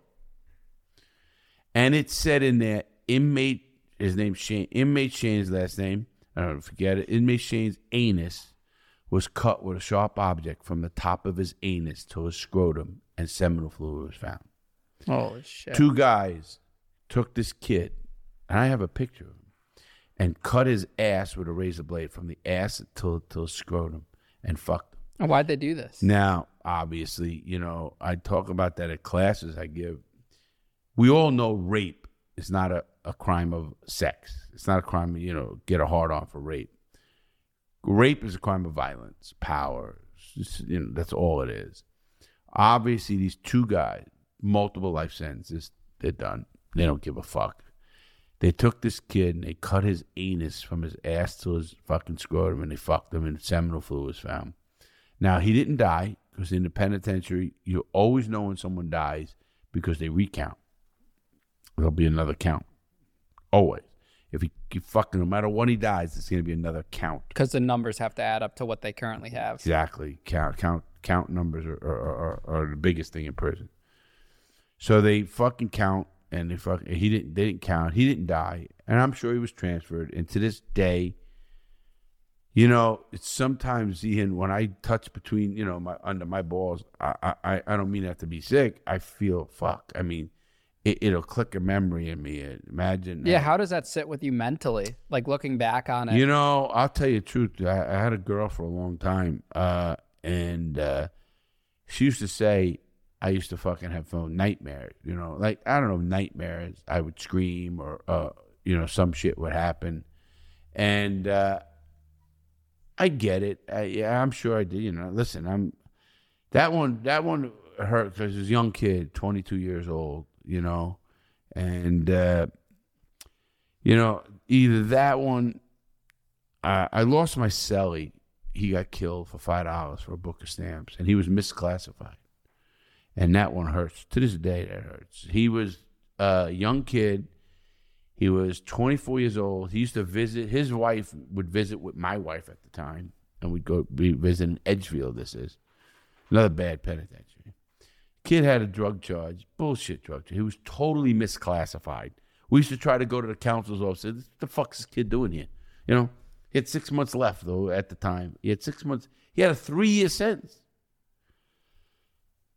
I don't know who he pissed off, whatever. This kid was a good kid.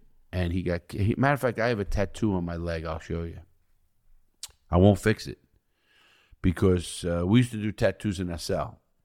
And we got fucked up. We were smoking weed, fucked up.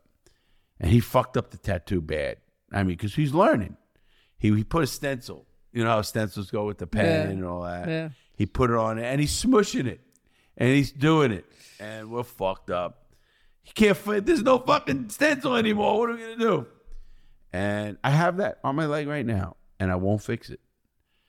He was he ended up becoming a good tattoo dude, too. He was a very good kid. He was from Alabama. We called him Bama. Young kid. And he ended up getting killed. I was on the yard when he got killed. And, and this uh, happened in your cell?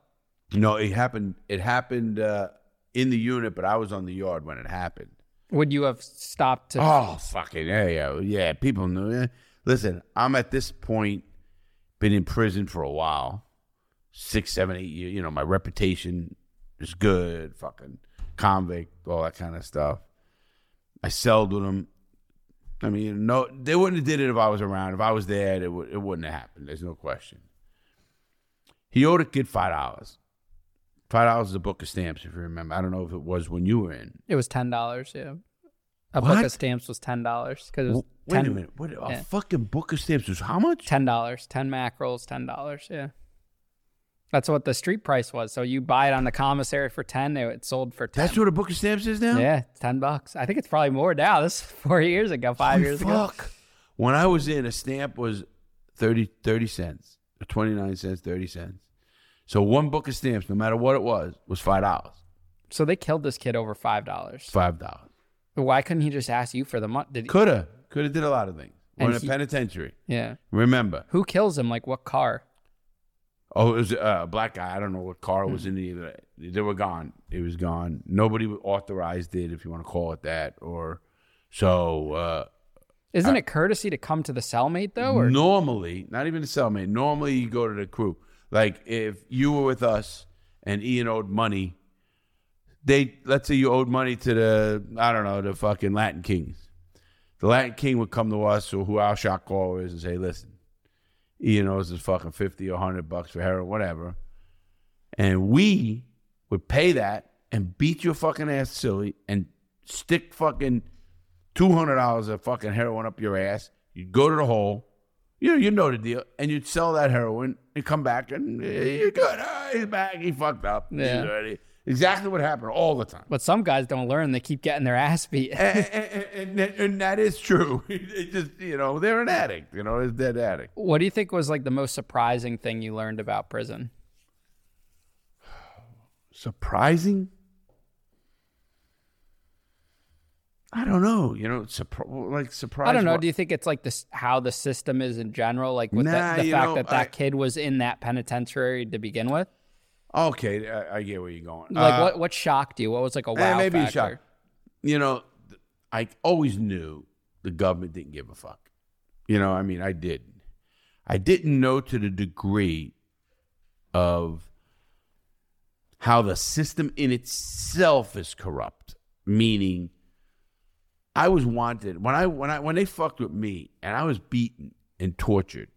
Strapped down naked. In beat, prison. In prison. Strapped down naked. All documented by F B I. It's in my book. Who who beat you up? The guards. Why'd the guards beat you up? Because I was writing against the deaths of people in prison. People who died. I ended up... See, I learned the system the right way. You know, I was really good at the law. Got degree and everything else. And I became an expert with the C F R. Code of Federal Regulations. I end up fucking with the prison, and uh, they don't like that. I actually had a, a, a... I fucking hate this prick to this day. Warden LaManna. John LaManna. What a scumbag. This fucker was... I had the head of OSHA come to my cell in the hole and say, "Lawton, keep fucking uh, making waves. The warden is fucking going crazy. He's talking about you in meetings." Who fucking warden talks about out of fucking two thousand inmates? He's talking about you. He hated me, Warden LaManna. What a prick. He ends up going, I, I find this out later, he ends up working for the private prison systems. Of course he does. You know, he's a scumbag.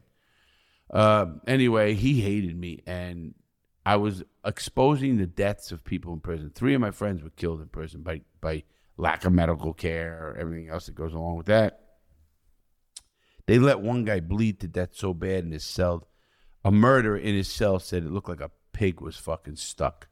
It looked like he fucking slaughtered a pig. That's how bad the cell was in his fucking unit. They let him bleed to death in his fucking cell. Guy with cancer, you know. They just don't give a fuck. You know that. Yeah. And uh, so I think the shock of the system is I did not know how heartless. I knew they, you know, some would be heartless. I knew people could be fucking vicious. The system itself as a whole is literally, and I just did something on my channel about this, it's the worst prison system in the free world. There's no question about that. We are worse than Spain, Italy, France, Germany, Mexico, Canada. You can go on and on and on, every non-third world country. Well, you're forced to become like animals in a sense, too. You have to... It turns good people that may have made a, a simple mistake into something that they never thought they would become. It's the be- best way of explaining. You know yourself, and you were in Lowe's. And I, I've seen like some of the stuff like I had to change or alter that went against my values or stuff only because I was in that position, uh, this dangerous position, and you have to do shit to survive. And people can comment on that from the outside as much as they want. But they, until you're in that position, you see yourself face down that. Like, there are guys walking around at a low-security prison. I'm there for fucking fraud for a three-year sentence, nonviolent, and there's guys walking around with rods this big. Oh, sure. Steel rods. Swords, nothing. Swords, we call them. Yeah, they're coming the, down from the mediums and the higher-security prisons. Yeah, yeah, you know, it's funny. You know, I was in the penitentiaries, and, and when I was in Atlanta, I used to talk to a guard, and he goes... I go, man, what's it like in that fucking camp over there? He goes, Lawton, he goes, you would make it ten minutes in that fucking place. I go, what do you mean? He goes, you'll leave. He goes, oh, you'll kill somebody. He goes, just it, the respect is not there. The, the angle is not there. He goes, but there's guys down there that will still do. I often tell people this. I don't care what level prison you're in. Prison is prison. What prison people don't get, yes, I was in violent prisons. But whether you're in a camp, low, medium, or high, when they take away your freedom and tell you what to do and how to do it is what prison's about. Because you're a human being, you're an adult, you're fucking wanna. They're told when to fucking shut your lights out. You talk down to like a scumbag. I don't care what level. I'm sure camps too. And uh, uh, yes, you'd like the little freedom. I mean, if you consider that freedom, you fucking missed the boat too. You know, a lot of people, oh, I'd love to. Yeah, to a guy who's had a life sentence, you put him in a camp, he feels like he fuckers in Disneyland. Yeah. But even the guys who, listen, even with the penitentiaries I was in, we would, you know, you become, you, you adapt. I hate to say it. But I, I, I, I don't like the fact that people think, prison is prison. People got to get that. Prison is prison. And the United States is just zero rehabilitation. You know, it's funny. I ended up being one of the only ex-cons who ever went back to his own prison and spoke. I spoke at Coleman and at the release class. You know, it was funny because I kept giving shit out. I didn't give a shit. They told me what I can't do. Fuck you. I did it. And then, you know, I know the game. And they still, and this is in, maybe I spoke there four years ago. Oh, two thousand seventeen. Matter of fact, I, I just showed a guy who was on my show. I showed him the certi- they gave me this B O P certificate for oh, fucking wow. speaking and shit. It was two thousand seventeen, so that's five years, six years ago almost. And things haven't changed. You know, I got out of prison in two thousand seven. I went in in two thousand nine. You'd think things would change? Not much. And that's why I really think the people who watch this show are going to love when I talk to you about going to prison in two thousand sixteen compared to two thousand. Uh, nineteen ninety-six. Yeah. You know, we're going to have such a, a contrast. And just tell me about ten dollars book of fucking stamps. I like, Jesus Christ. Now, what what year do you finally get out and how much time do you serve? I end up doing my twelve years, eleven and a half years. I end On up, twelve? That's not, yeah. Shouldn't it be less? Or you lost Should all have your, been, I lost a lot of You lost time. all your good yeah, time. Yeah, okay. A lot of good time. I got a couple of days. So you're maxed out. What year is this? It, this I go out in two thousand seven. two thousand seven. How old are you? I am forty-six years old. Are are you thinking like I'm gonna get back to being the jewel thief again? No, no, no. What's the mindset? My mindset when I got out. Now, you got to remember, I ended up getting my paralegal degree. I had a lot of credits from college. Uh, got my paralegal degree. I was going to work as a in the law field of some sort. I mean, writing briefs, doing something like that. And I got out of prison in two thousand seven. I did not want to go back. Nobody gets out of prison ever and says, you know, I liked it there. I think I'm going to go back. You know what people say? I'll kill a cop before I go back. I'll die before I go back. And I, and I get it. I get it one hundred percent. But they also say they want the money that was from their past life, too. You meet you, guys you like will that. Be surprised. I've never seen guys who do a lot of time get out. I helped my buddy get out who did thirty years, twenty-seven on thirty. Mm-hmm. Good friend of mine to this day. As a matter of fact, you can interview him. Great guy. Paralegal, one of the smartest legal minds I know. He remembers me in prison. He was like, you were the craziest motherfucker I know. Great guy. His name's Paul Tolini. Uh, and uh, to this day, we're friends. I picked him up when he got out of prison because I know how hard that is because people are institutionalized. I was totally institutionalized. I, I, I tell people this all the time. I was so fucked up inside. I was institutionalized, not knowing I was. Intelligent, read the papers, did everything. You fucking can't help but being institutionalized. I couldn't fucking, I could not function on the outside. Yeah, what was some hard things to reintegrate? Oh, I'll tell you what, Ian, I could not buy a cup of coffee. I had a friend of mine. He used to court me. I, I was, I'm a golfer. So he buys me golf clubs all. So we'd go to the golf club and whatever he ordered, I said, I'll take the same. I couldn't order. And I'll tell you why. The average person today, everyone in the studio, Nick, you guys, Sean, all these guys, they're going to make fifteen hundred choices today. That's the average, give or take. The average inmate makes one hundred choices a day. You don't got to know what you're eating, what you're you know, wearing, what you're doing, where you're going. They make one hundred. Now you take that dude and throw him in the street. It's called sensory overload. You fucking can't do it. I tried to do it. Tell you a story. I got out of prison and I wanted to take I get out of prison in Forest City, Arkansas, another fucking bad prison. I'm in a gang unit in fucking Forest City. That's how much the prison hated me. I'm in Forest City, Arkansas. I'm coming back to Florida, going to half a house. I want to take a bus. Fuck. I've been on Con Air sixteen times. I've been fucking on more planes, always in shackles and fucking blue boxes and fucking, you know, the black, you know, the box. No. And fucking, I want to get on a fucking bus free. So I don't want anybody to pick me up. I want to go and get a bus ticket. I have money in my account. I'm ready to go. First things happen, Ian. They bring me downstairs. That's the day of the leaving. Change me out. Guy gives me money. I say, hey, where do I change that money? He looks at me. I go, give me my money. I had two hundred seventy-five dollars in my account. They give you twenty-five. I had two hundred fifty something, fifty-five, I think it was. And I had twenty-five dollars. They give you twenty-five dollars gate money. Big fucking. To this, I don't know. They, I don't know what they, they still give today. Get, they gave me twenty-five bucks. Holy fuck. Yeah. Now, some things they, don't they, change. They pay for the flight and shit, though. Yeah, but yeah. That, oh, that, flight? Yeah, they gave me a flight back F- to Connecticut. A flight? Yeah, they put me on a flight. Shit, I was on a bus. Yeah. Great, they gave bus. me a flight. They paid for the ticket. What prison? Uh, Wisconsin, Oxford. I was in fucking Forest City. They gave me a bus ticket. Yeah. So anyway, I get on the fucking. I said, give me my money. He goes, that's your money. He said, don't fuck with me. I want my money. He goes, that's your money. I'm mad.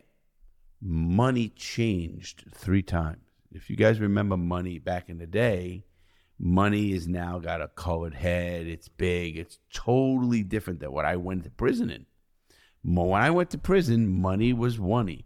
Now I thought I had it was I thought it was like a note. You go to the bank and they give you your real money. That's what I thought it was. He convinces me it's money. I said, okay. Got money. I got two hundred seventy pocket. I mean, now listen, can you spot an undercover cop? You know you can. Mm. Well, fuck, you can spot a dude who just fucking come from fucking prison. Bobo fucking sneakers, a fucking jeans, a white shirt, fucking psychopath. They drop you off at the bus station the minute it comes. They'll wait with you. They want you out of that fucking town. So I get, they give me the bus ticket. I give it to the bus driver. I get on the bus. I sit down. And I sit next to this fucking blonde, good-looking girl.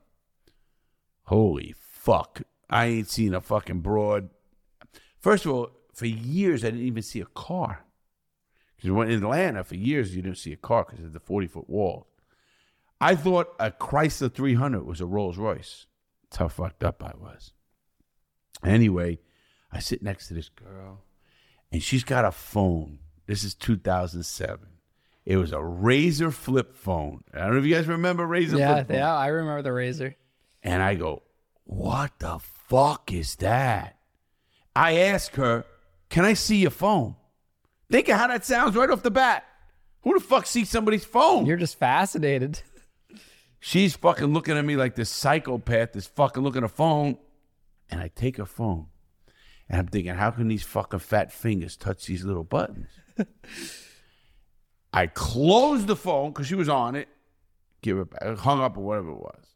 Because you got to remember, when I went to prison, I had a Motorola phone I beat people with. I could make a commercial out of that. And a beeper. Beat people and make a phone call all the same day.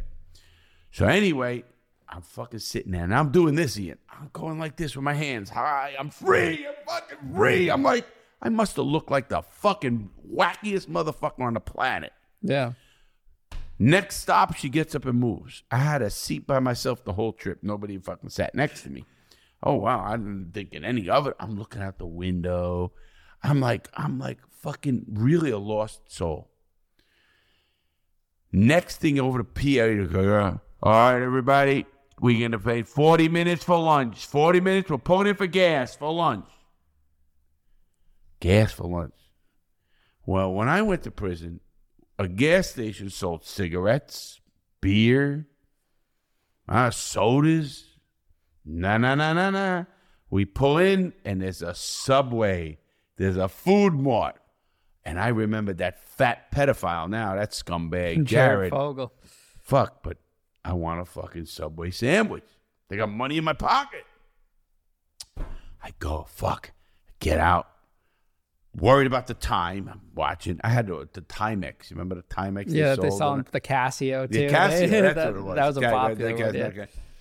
I fucking go on. I get online. I look up. I freeze. I fucking freeze. People are behind me. I'm fucking feeling fucking nervous. I can't make a choice. I could not fucking say the words. I left that line, Ian. And I went on the bus. Literally, I was crying. I'm a fucking psychopath as it is. If it wasn't for my cousin, look at me, I'm getting emotional. If it wasn't for my cousin, who I called from the next station, who's a psychologist, I'm very close with her. She said, Larry, you're in a very dangerous spot. I want you to get on that bus. I want you to don't talk to anybody. I want you to get back to where you, you know, get there. And she told me, you have sensory overload. You can't make a choice. You're going to kill somebody. You, and, and I was I was ready to do something to somebody to go back to prison. And the system's not even preparing you for this. Nothing. They just you know you, that. Yeah, they threw not you out. A, I don't know if they changed. Yeah. Not a fucking thing. No, they didn't do shit for me when I'm, I got look out. Look at me. I'm fucking, I fucking end up fucking getting to the prison. I, I, I get there. I didn't eat for twenty-four hours. I literally sat in that fucking corner. If somebody came close to me, I feel bad because what I would have did to them. I get into the halfway house, and I'm locked up, and I felt good. I felt good. I'm locked up. I'm fucking locked up. And I fucking, from that process, I learned so much. My cousin, such a genius. If it wasn't for her, I know I would have did something to somebody because I just was not capable of fucking functioning in the real world, coming from penitentiaries, coming from very violent places where a look could kill you. I tell people, they think you're badass. You want respect? Go to prison. Because if you bump into someone, you better fucking say, excuse me. Because if you're in a penitentiary, you don't say, excuse me, you just might die that night. And I know that sounds trivial, but you know what I mean. It will happen. How long did it take you to, to finally adjust? Well, you know, it was funny. I was in the halfway house. I ended up getting a job. They make you get a job. I was in Tampa. I ended up fucking the girl next to me. That was the first time I got laid when I got out. That was pretty cool. But anyway, I end up, my buddy Dennis saw that I could not make a choice on fucking ordering a fucking sandwich. And he says to me, Larry, he goes, we're sitting here. the, he used to eat a fucking piece of chicken, nothing bland, this fucking piece of shit. He goes, no way you like this. He goes, read the menu. Order what you want. We're not going anywhere. And I did. And then I ordered it, and it was like, I'm like, you know, that kind of almost broke me. And then I had, and you know, the first thing I've ever ordered was a number one of fuck McDonald's. A McDonald's, yeah, the Big Mac. It was a Big Mac. Yeah. I, I, I mean, fr- you do a little bit more each day, and yeah, and you I, pick you know, up the pieces. It's funny, Ian, because I end up, uh, I end up fucking totally, you know, obviously time helps you.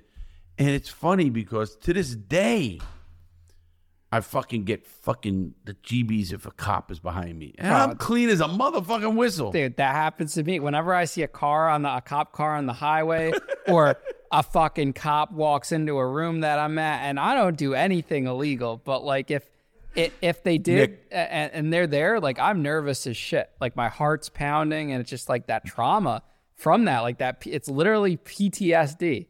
Totally. Like just like and standing I, listen, in line with them. I do nothing either. No, I do drugs. I do my tip, but I don't do anything illegal. You know yeah. what I mean? I'm not gonna sell drugs. I'm not gonna do things. I'm not. I, I, listen, I make good money. I do my life. I have a good time.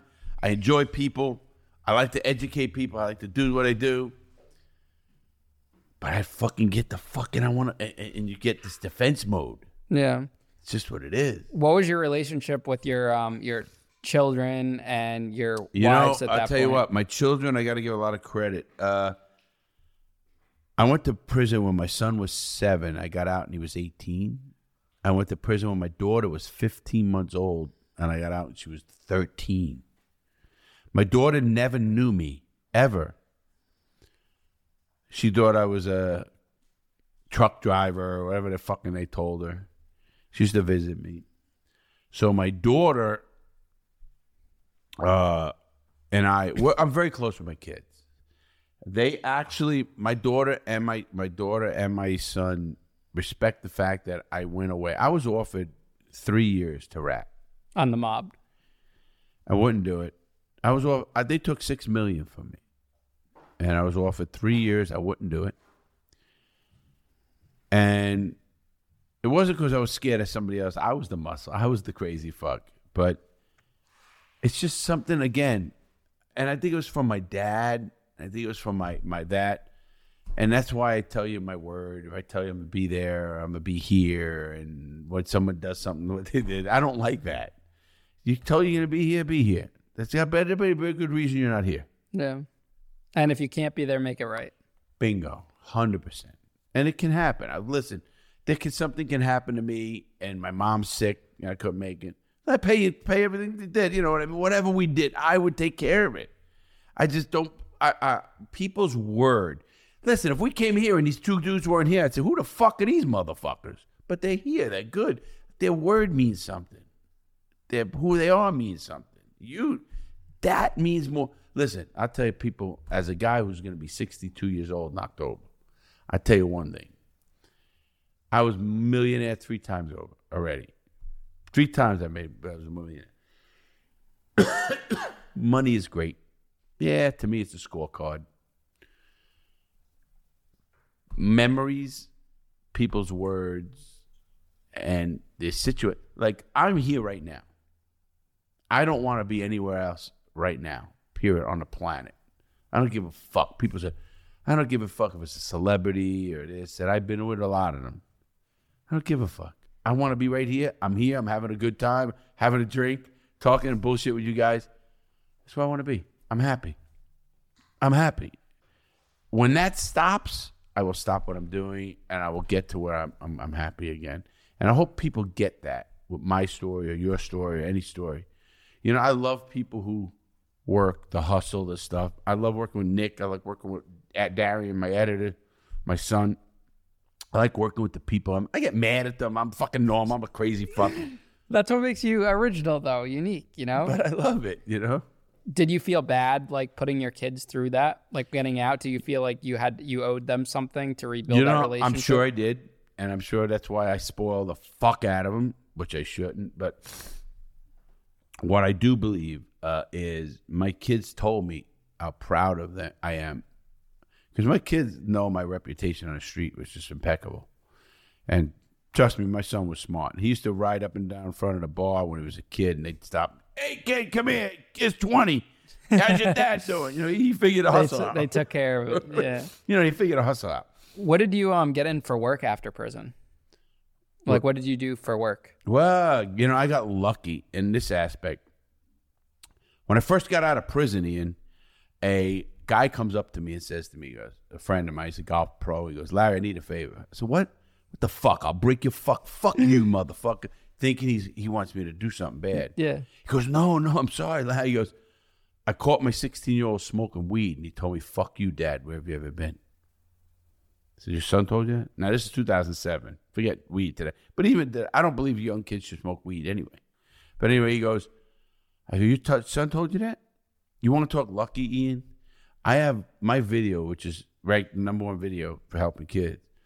I have pictures and shit of me in prison with gang members, mobsters, guys with life sentence. You know what I mean? I have fucking the pictures I have that you can't do anymore. I don't think you can do that anymore. Can no, you? You can still take pictures in the phone. But can you take it with other people, like yeah. gangsters and shit? Yeah, you can take pictures, yeah. Okay, see, yeah. I heard it in the they, penitentiaries there. Oh, I don't know about in the pens, but in the Lowe's and stuff, you could still go around. You take the, they have the community photos. You buy the. You can the go ticket. In the yard and take them. Yeah, you could take. Oh, they see, have, they could. They oh, had a camera guy that got paid. They even stopped that when I was yeah, in. Yeah, they were still doing that. Oh, good. At least yeah. they're good. That made me feel good.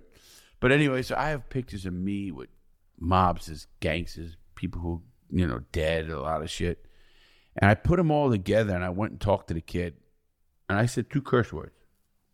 I said, you told your father where the fuck he's been? Let me show you where the fuck I just come from. This kid looked. Now, I'm a big guy. He was. A, he looked like, oh, shit, you know.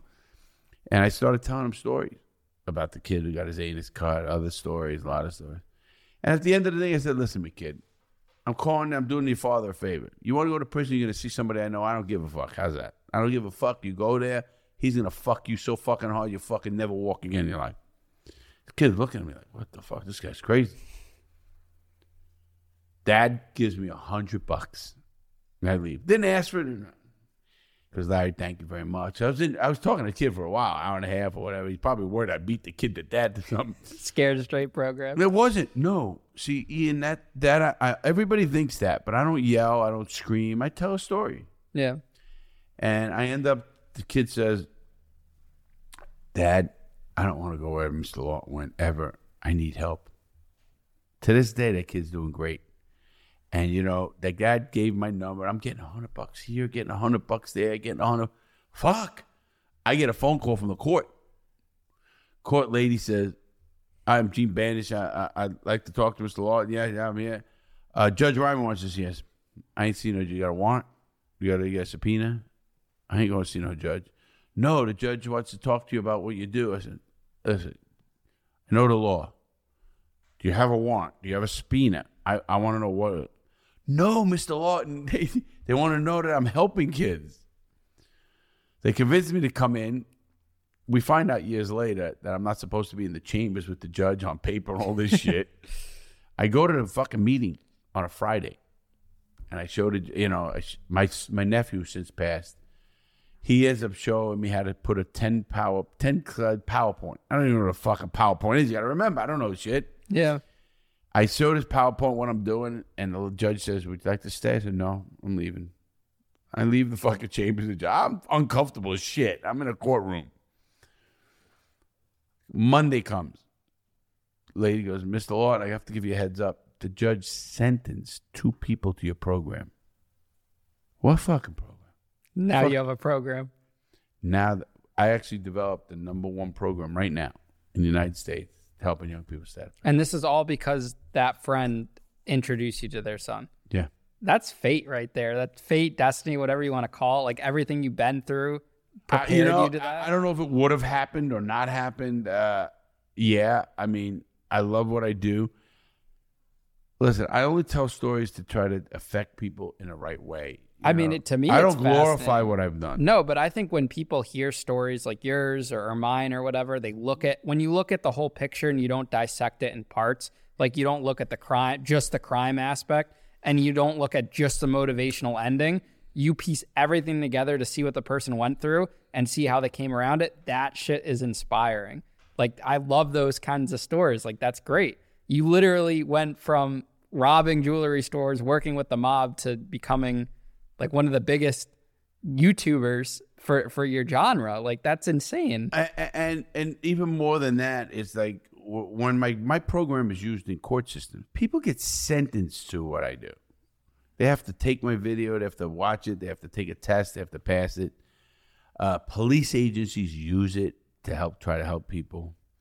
I'm the only ex-con who's an honorary police officer. How fucked up is that? God, they gave you a badge? I have a badge. Unbelievable. I have a fuck. You know, I'm the only ex-con in the United States ever recognized on the floor of the United States Congress. Now that they need to give you a pardon. That would be good, too. But I'm the only one ever. Rec- I'm in the congressional records. So in three hundred years, when they go through the history of America, they remember they're going to go, who the fuck is that guy who got fucking a fucking recognized on the floor of the United... They read a whole congressional record that's in the record. I think they're going to look at your YouTube videos before anyone does yeah, that. You know they are. We know they so are. So how do you then turn that into this big social media brand? Like, when do you realize the potential of what you were doing? You know, that's a great question, because you're right. I was recognized before all of the social media. Yeah, this is two thousand seven. And, like, crime wasn't really... No, no, no. twenty thirteen is when I was recognized on Congress. But even so, like, Wolf of Wall Street just dropped is when they started promoting, like, that aspect of it. Like, I, I don't know what the right word is for it, but that's when it started to become big, like, popular. No one was... There was no TikTok back then. People were telling prison stories. It was Shit, just there was different. No YouTube. Yeah, it was it was different. two thousand seven, was there YouTube out? I don't even know. Maybe, but it wasn't. It was like... It we, was Nick saying, yeah. Was we, it Nick, honestly? Uh, we when did like, YouTube drop? We watched like how-to videos. About two thousand seven? Yeah, so, yeah. We were watching like Coke and Mentos and, and stuff like that on YouTube. It wasn't like this prison stuff. I mean, they had like American Greed, whatever, but I think like Wolf of Wall Street brought it to a new level in a way, and then you're coming along. How, how does that process unfold? You know, I never thought about it like what you just said. I do know when I started YouTube, I only started it three years ago, and I started it because I got fucked over by Vanity Fair and then Con Est Travel, and actually No Jumper did a whole fucking video on that and put it up, oh, just the video of me blasting fucking Con Est Travel, not Con Est Travel, uh, Vanity Fair. Yeah. Uh, and, and I did that because, listen, I don't do anything for money per se. I do it because I like to do it. I, I think it's right. I think money comes with it. You do what you love and the money will follow. And, you know, you know, I I got a team that I, they need kicked in the ass, but they're great. I do love them. I really do. Should hire me on the team. You're too. gonna, you're coming. Don't think you're not. Don't think I fucking talked to Nick already about hey, I'm it. fu- I'm hungry, Larry. You yeah, know? I I'm, love it. I'm ambitious and, you know and I'm is, hungry. Ian? And I, I see that. Yeah. And I don't mean that to even joke. You're the age that I love. You're twenty-seven, and my Nick is twenty-five. My son's there. I love working with young people, even your studio guys. People, everybody's they're young. young. I mean, but Larry, the thing with me is like I literally had so much at such a young age, and I lost it all.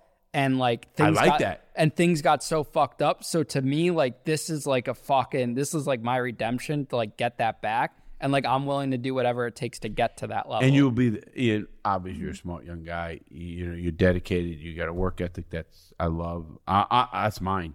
I mean, who who at my age you got a work ethic? Like I just will work and work. Yeah. It's just it's just because I love what I do, and I think when people see that, they recognize that. You know, social media.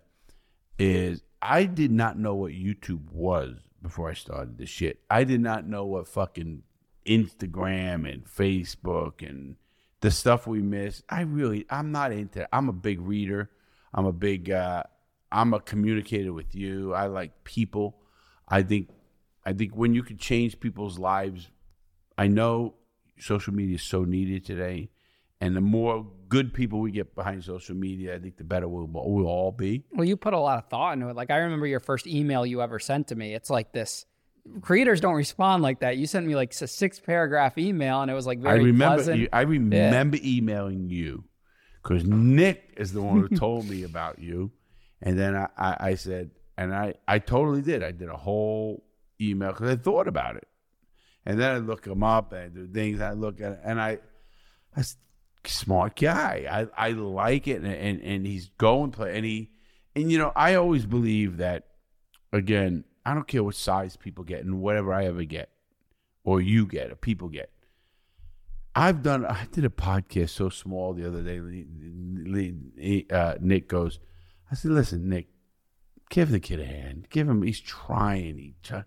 You know, I used to do this with my with my uh, my program. If a parent only emailed me once, I wouldn't see that kid. But if they emailed twice or three times, definitely. Because that means they want the help. It's not just, oh, I'll pay him the help. I'll pay him.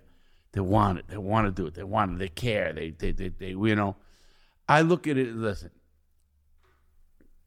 When I first started in YouTube and all this stuff, I blew up pretty quickly because it was a timing thing. I got lucky a lot of ways. And you got good content, whatever it is. But you also, I also had people that were willing to talk to you, willing to bring you on. I've had the assholes too. We talked about that. You need the assholes though to grow. Like that's a part of it. You know what? It makes you think, oh, fuck yourself. You know, fuck you, you know. Uh, and I, I like people who understand what we do. Because you and I both know, and we've talked about it already, it's a grind, but you have a message. And I think your ultimate message, my ultimate message, yes, it's the grind. My ultimate message is don't do the stupid shit I did when I was younger and, and crazy shit, because you can make it now, you know, like what you're doing. Uh, I love that you have this. I'm telling you, you impress me more in, in, in these twenty-four. I mean, just these guys are impressive. The studio is impressive. The way you set it up is impressive. And, yeah, I hope we do work together in a lot of ways, in a lot Thank of ways. You, Larry. And, and, listen, I need a lot little less than most people because I'm, I'm at my level. You know, I have a, a my R V. I love that. I love doing things. Come up here. I got a studio in the R V. And, you know, I traveled already to fucking Mount Rushmore and shit and did videos. And so you could do things.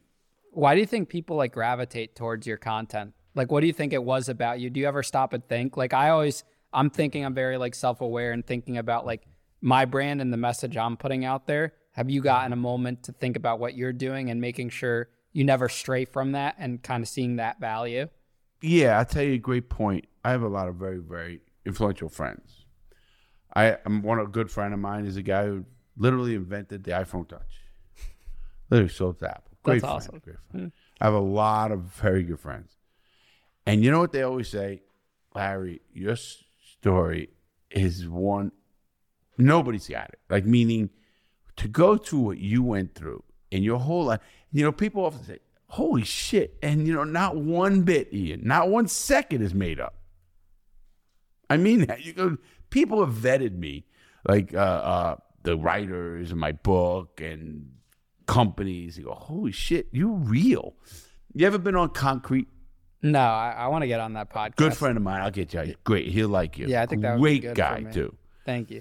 So uh, he's had me on a bunch of times. He wants me to come all the time. So his producer was on with me like this, and he goes, Larry, he goes, you've been on here, I don't know, three times, four times, an hour, three hours, four hours. He goes, I sit here, and I Google, and I do everything you talk about. Holy shit. At not one thing ever was even off. Like, it is, it's, I go, cause I don't have to lie. I don't. I live this life, you know. So it's it's. I think people are intrigued that I'm sometimes even think, wow, I did really do all this shit. Sometimes, From yeah, you congressional think about record it. To fucking yeah. police, honorary police officer to fucking robbing all this shit I did. I think, wow, where did I get the time to do shit?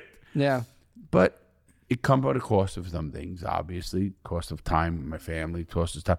Listen, my dad, I was very close with, and he had Alzheimer's, and uh, I lost the best years of his life, and I can't I can't ever get it back, you know. So I, I got my mom, which I, you know, I take care of my mom, and she'll never go to home. I'll, I'll take care of her for the rest of her fucking life. That's great. And uh, so other than that, I like working with young people. I love working with young people. Nick is a, is a refreshing. Drives me nuts. You, you know, I mean, I like young people yeah. that are, listen, you guys are smart. You just got to accept. Sometimes us guys, my, see, you know what people don't get in my whole business even, I tell people, I'm no smarter than you. I just got more experience to a place you don't want to go. That's it. That's the only thing I got. I happen to be an intelligent guy, all that crap, but you guys are smart. I, I'd be an idiot not to listen to you, look, look at you, and, and, and take what you'd say with with as with with with the appreciation or with the respect it deserves, and vice versa. I'm not smarter than you, but I have experience of a place, especially prisons or certain things. You don't want to go and live that life because, yeah, it's exciting, but you're not going to like the heartache that comes along with that. No. And with that, you know, obviously, I think that's the most important. Now, if you could go back to your younger self that had just gotten out of the military and you were standing right next to that person, what would you say to him? You know, it's so hard, Ian, to do that because our past makes us who we are today. Would I be who I am today if I didn't go through everything I just went through? The bad parts, the, the you know, the, there's parts I don't want to talk about, obviously, you know, violent certain parts. Uh, but the, I don't know. I, listen, I think, I think you, me, Nick, the key people, all you guys right here in this room, uh, I think our brains will get us where we want to go.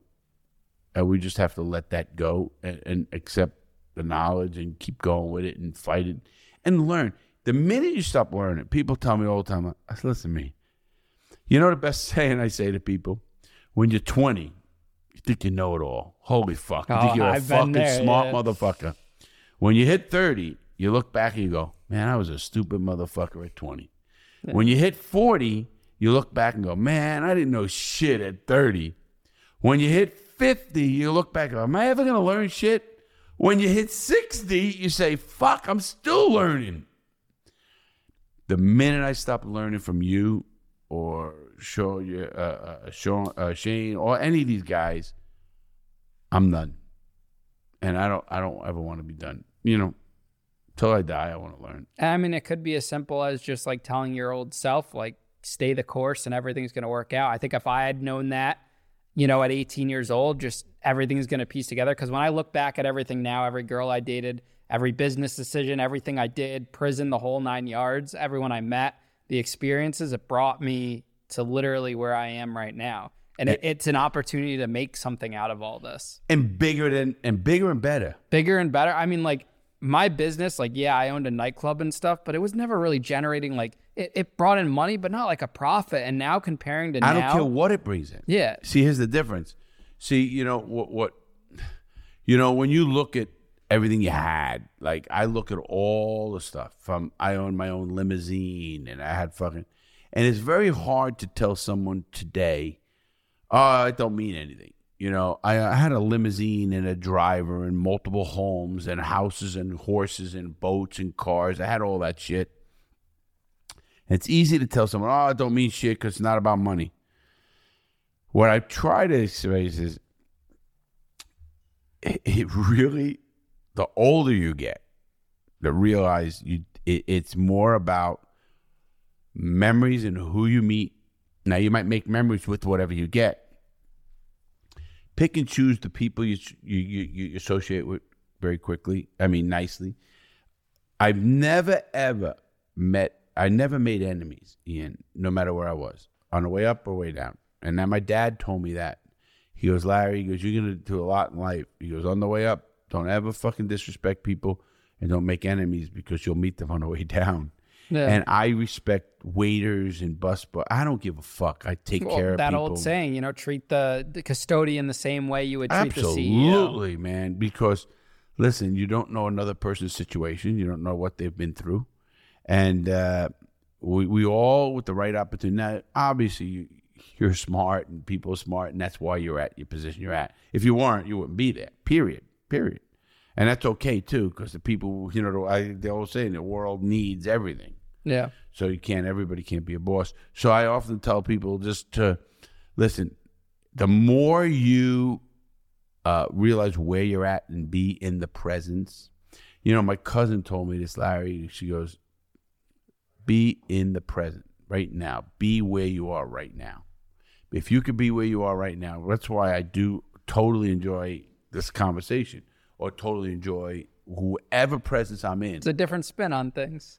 Well, it, it's an important spin because when you could be in that presence with somebody, you can truly connect with them. Absolutely. And with that. Larry, thank you for coming on the show, man. Where can people find you at? Um, you got to plug in, you know, your stuff. You know, it's easy. Just Google Larry Lawton. Yeah, all, you're, you know, you're all over Google. You know, it's kind. It's just all you got to do is Google Larry Lawton. But I, I want him, you know, I want him to understand about we got cigar. That's great. crooked diamond cigar dot com at, at the Cigar Cigar. If they use promo code loyalty fifteen, they get fifteen percent off everything. And when you get two hundred dollars bottles, a box of cigars, that's sixty dollars off. That's a pretty good jump. Quite the salesman. Right. right? Well, it is. It's uh, Loyalty fifteen. And buy the book. The book, Gangster Redemption. It's an amazing story. Uh, I, I Listen, I tell people buy the book now because when the movie comes out, it's going to be worth money. But awesome, man. Thank you, Thank Larry. you for having me. And Thanks I really for coming, appreciate man. it. I had a great time. Yep. Thank you.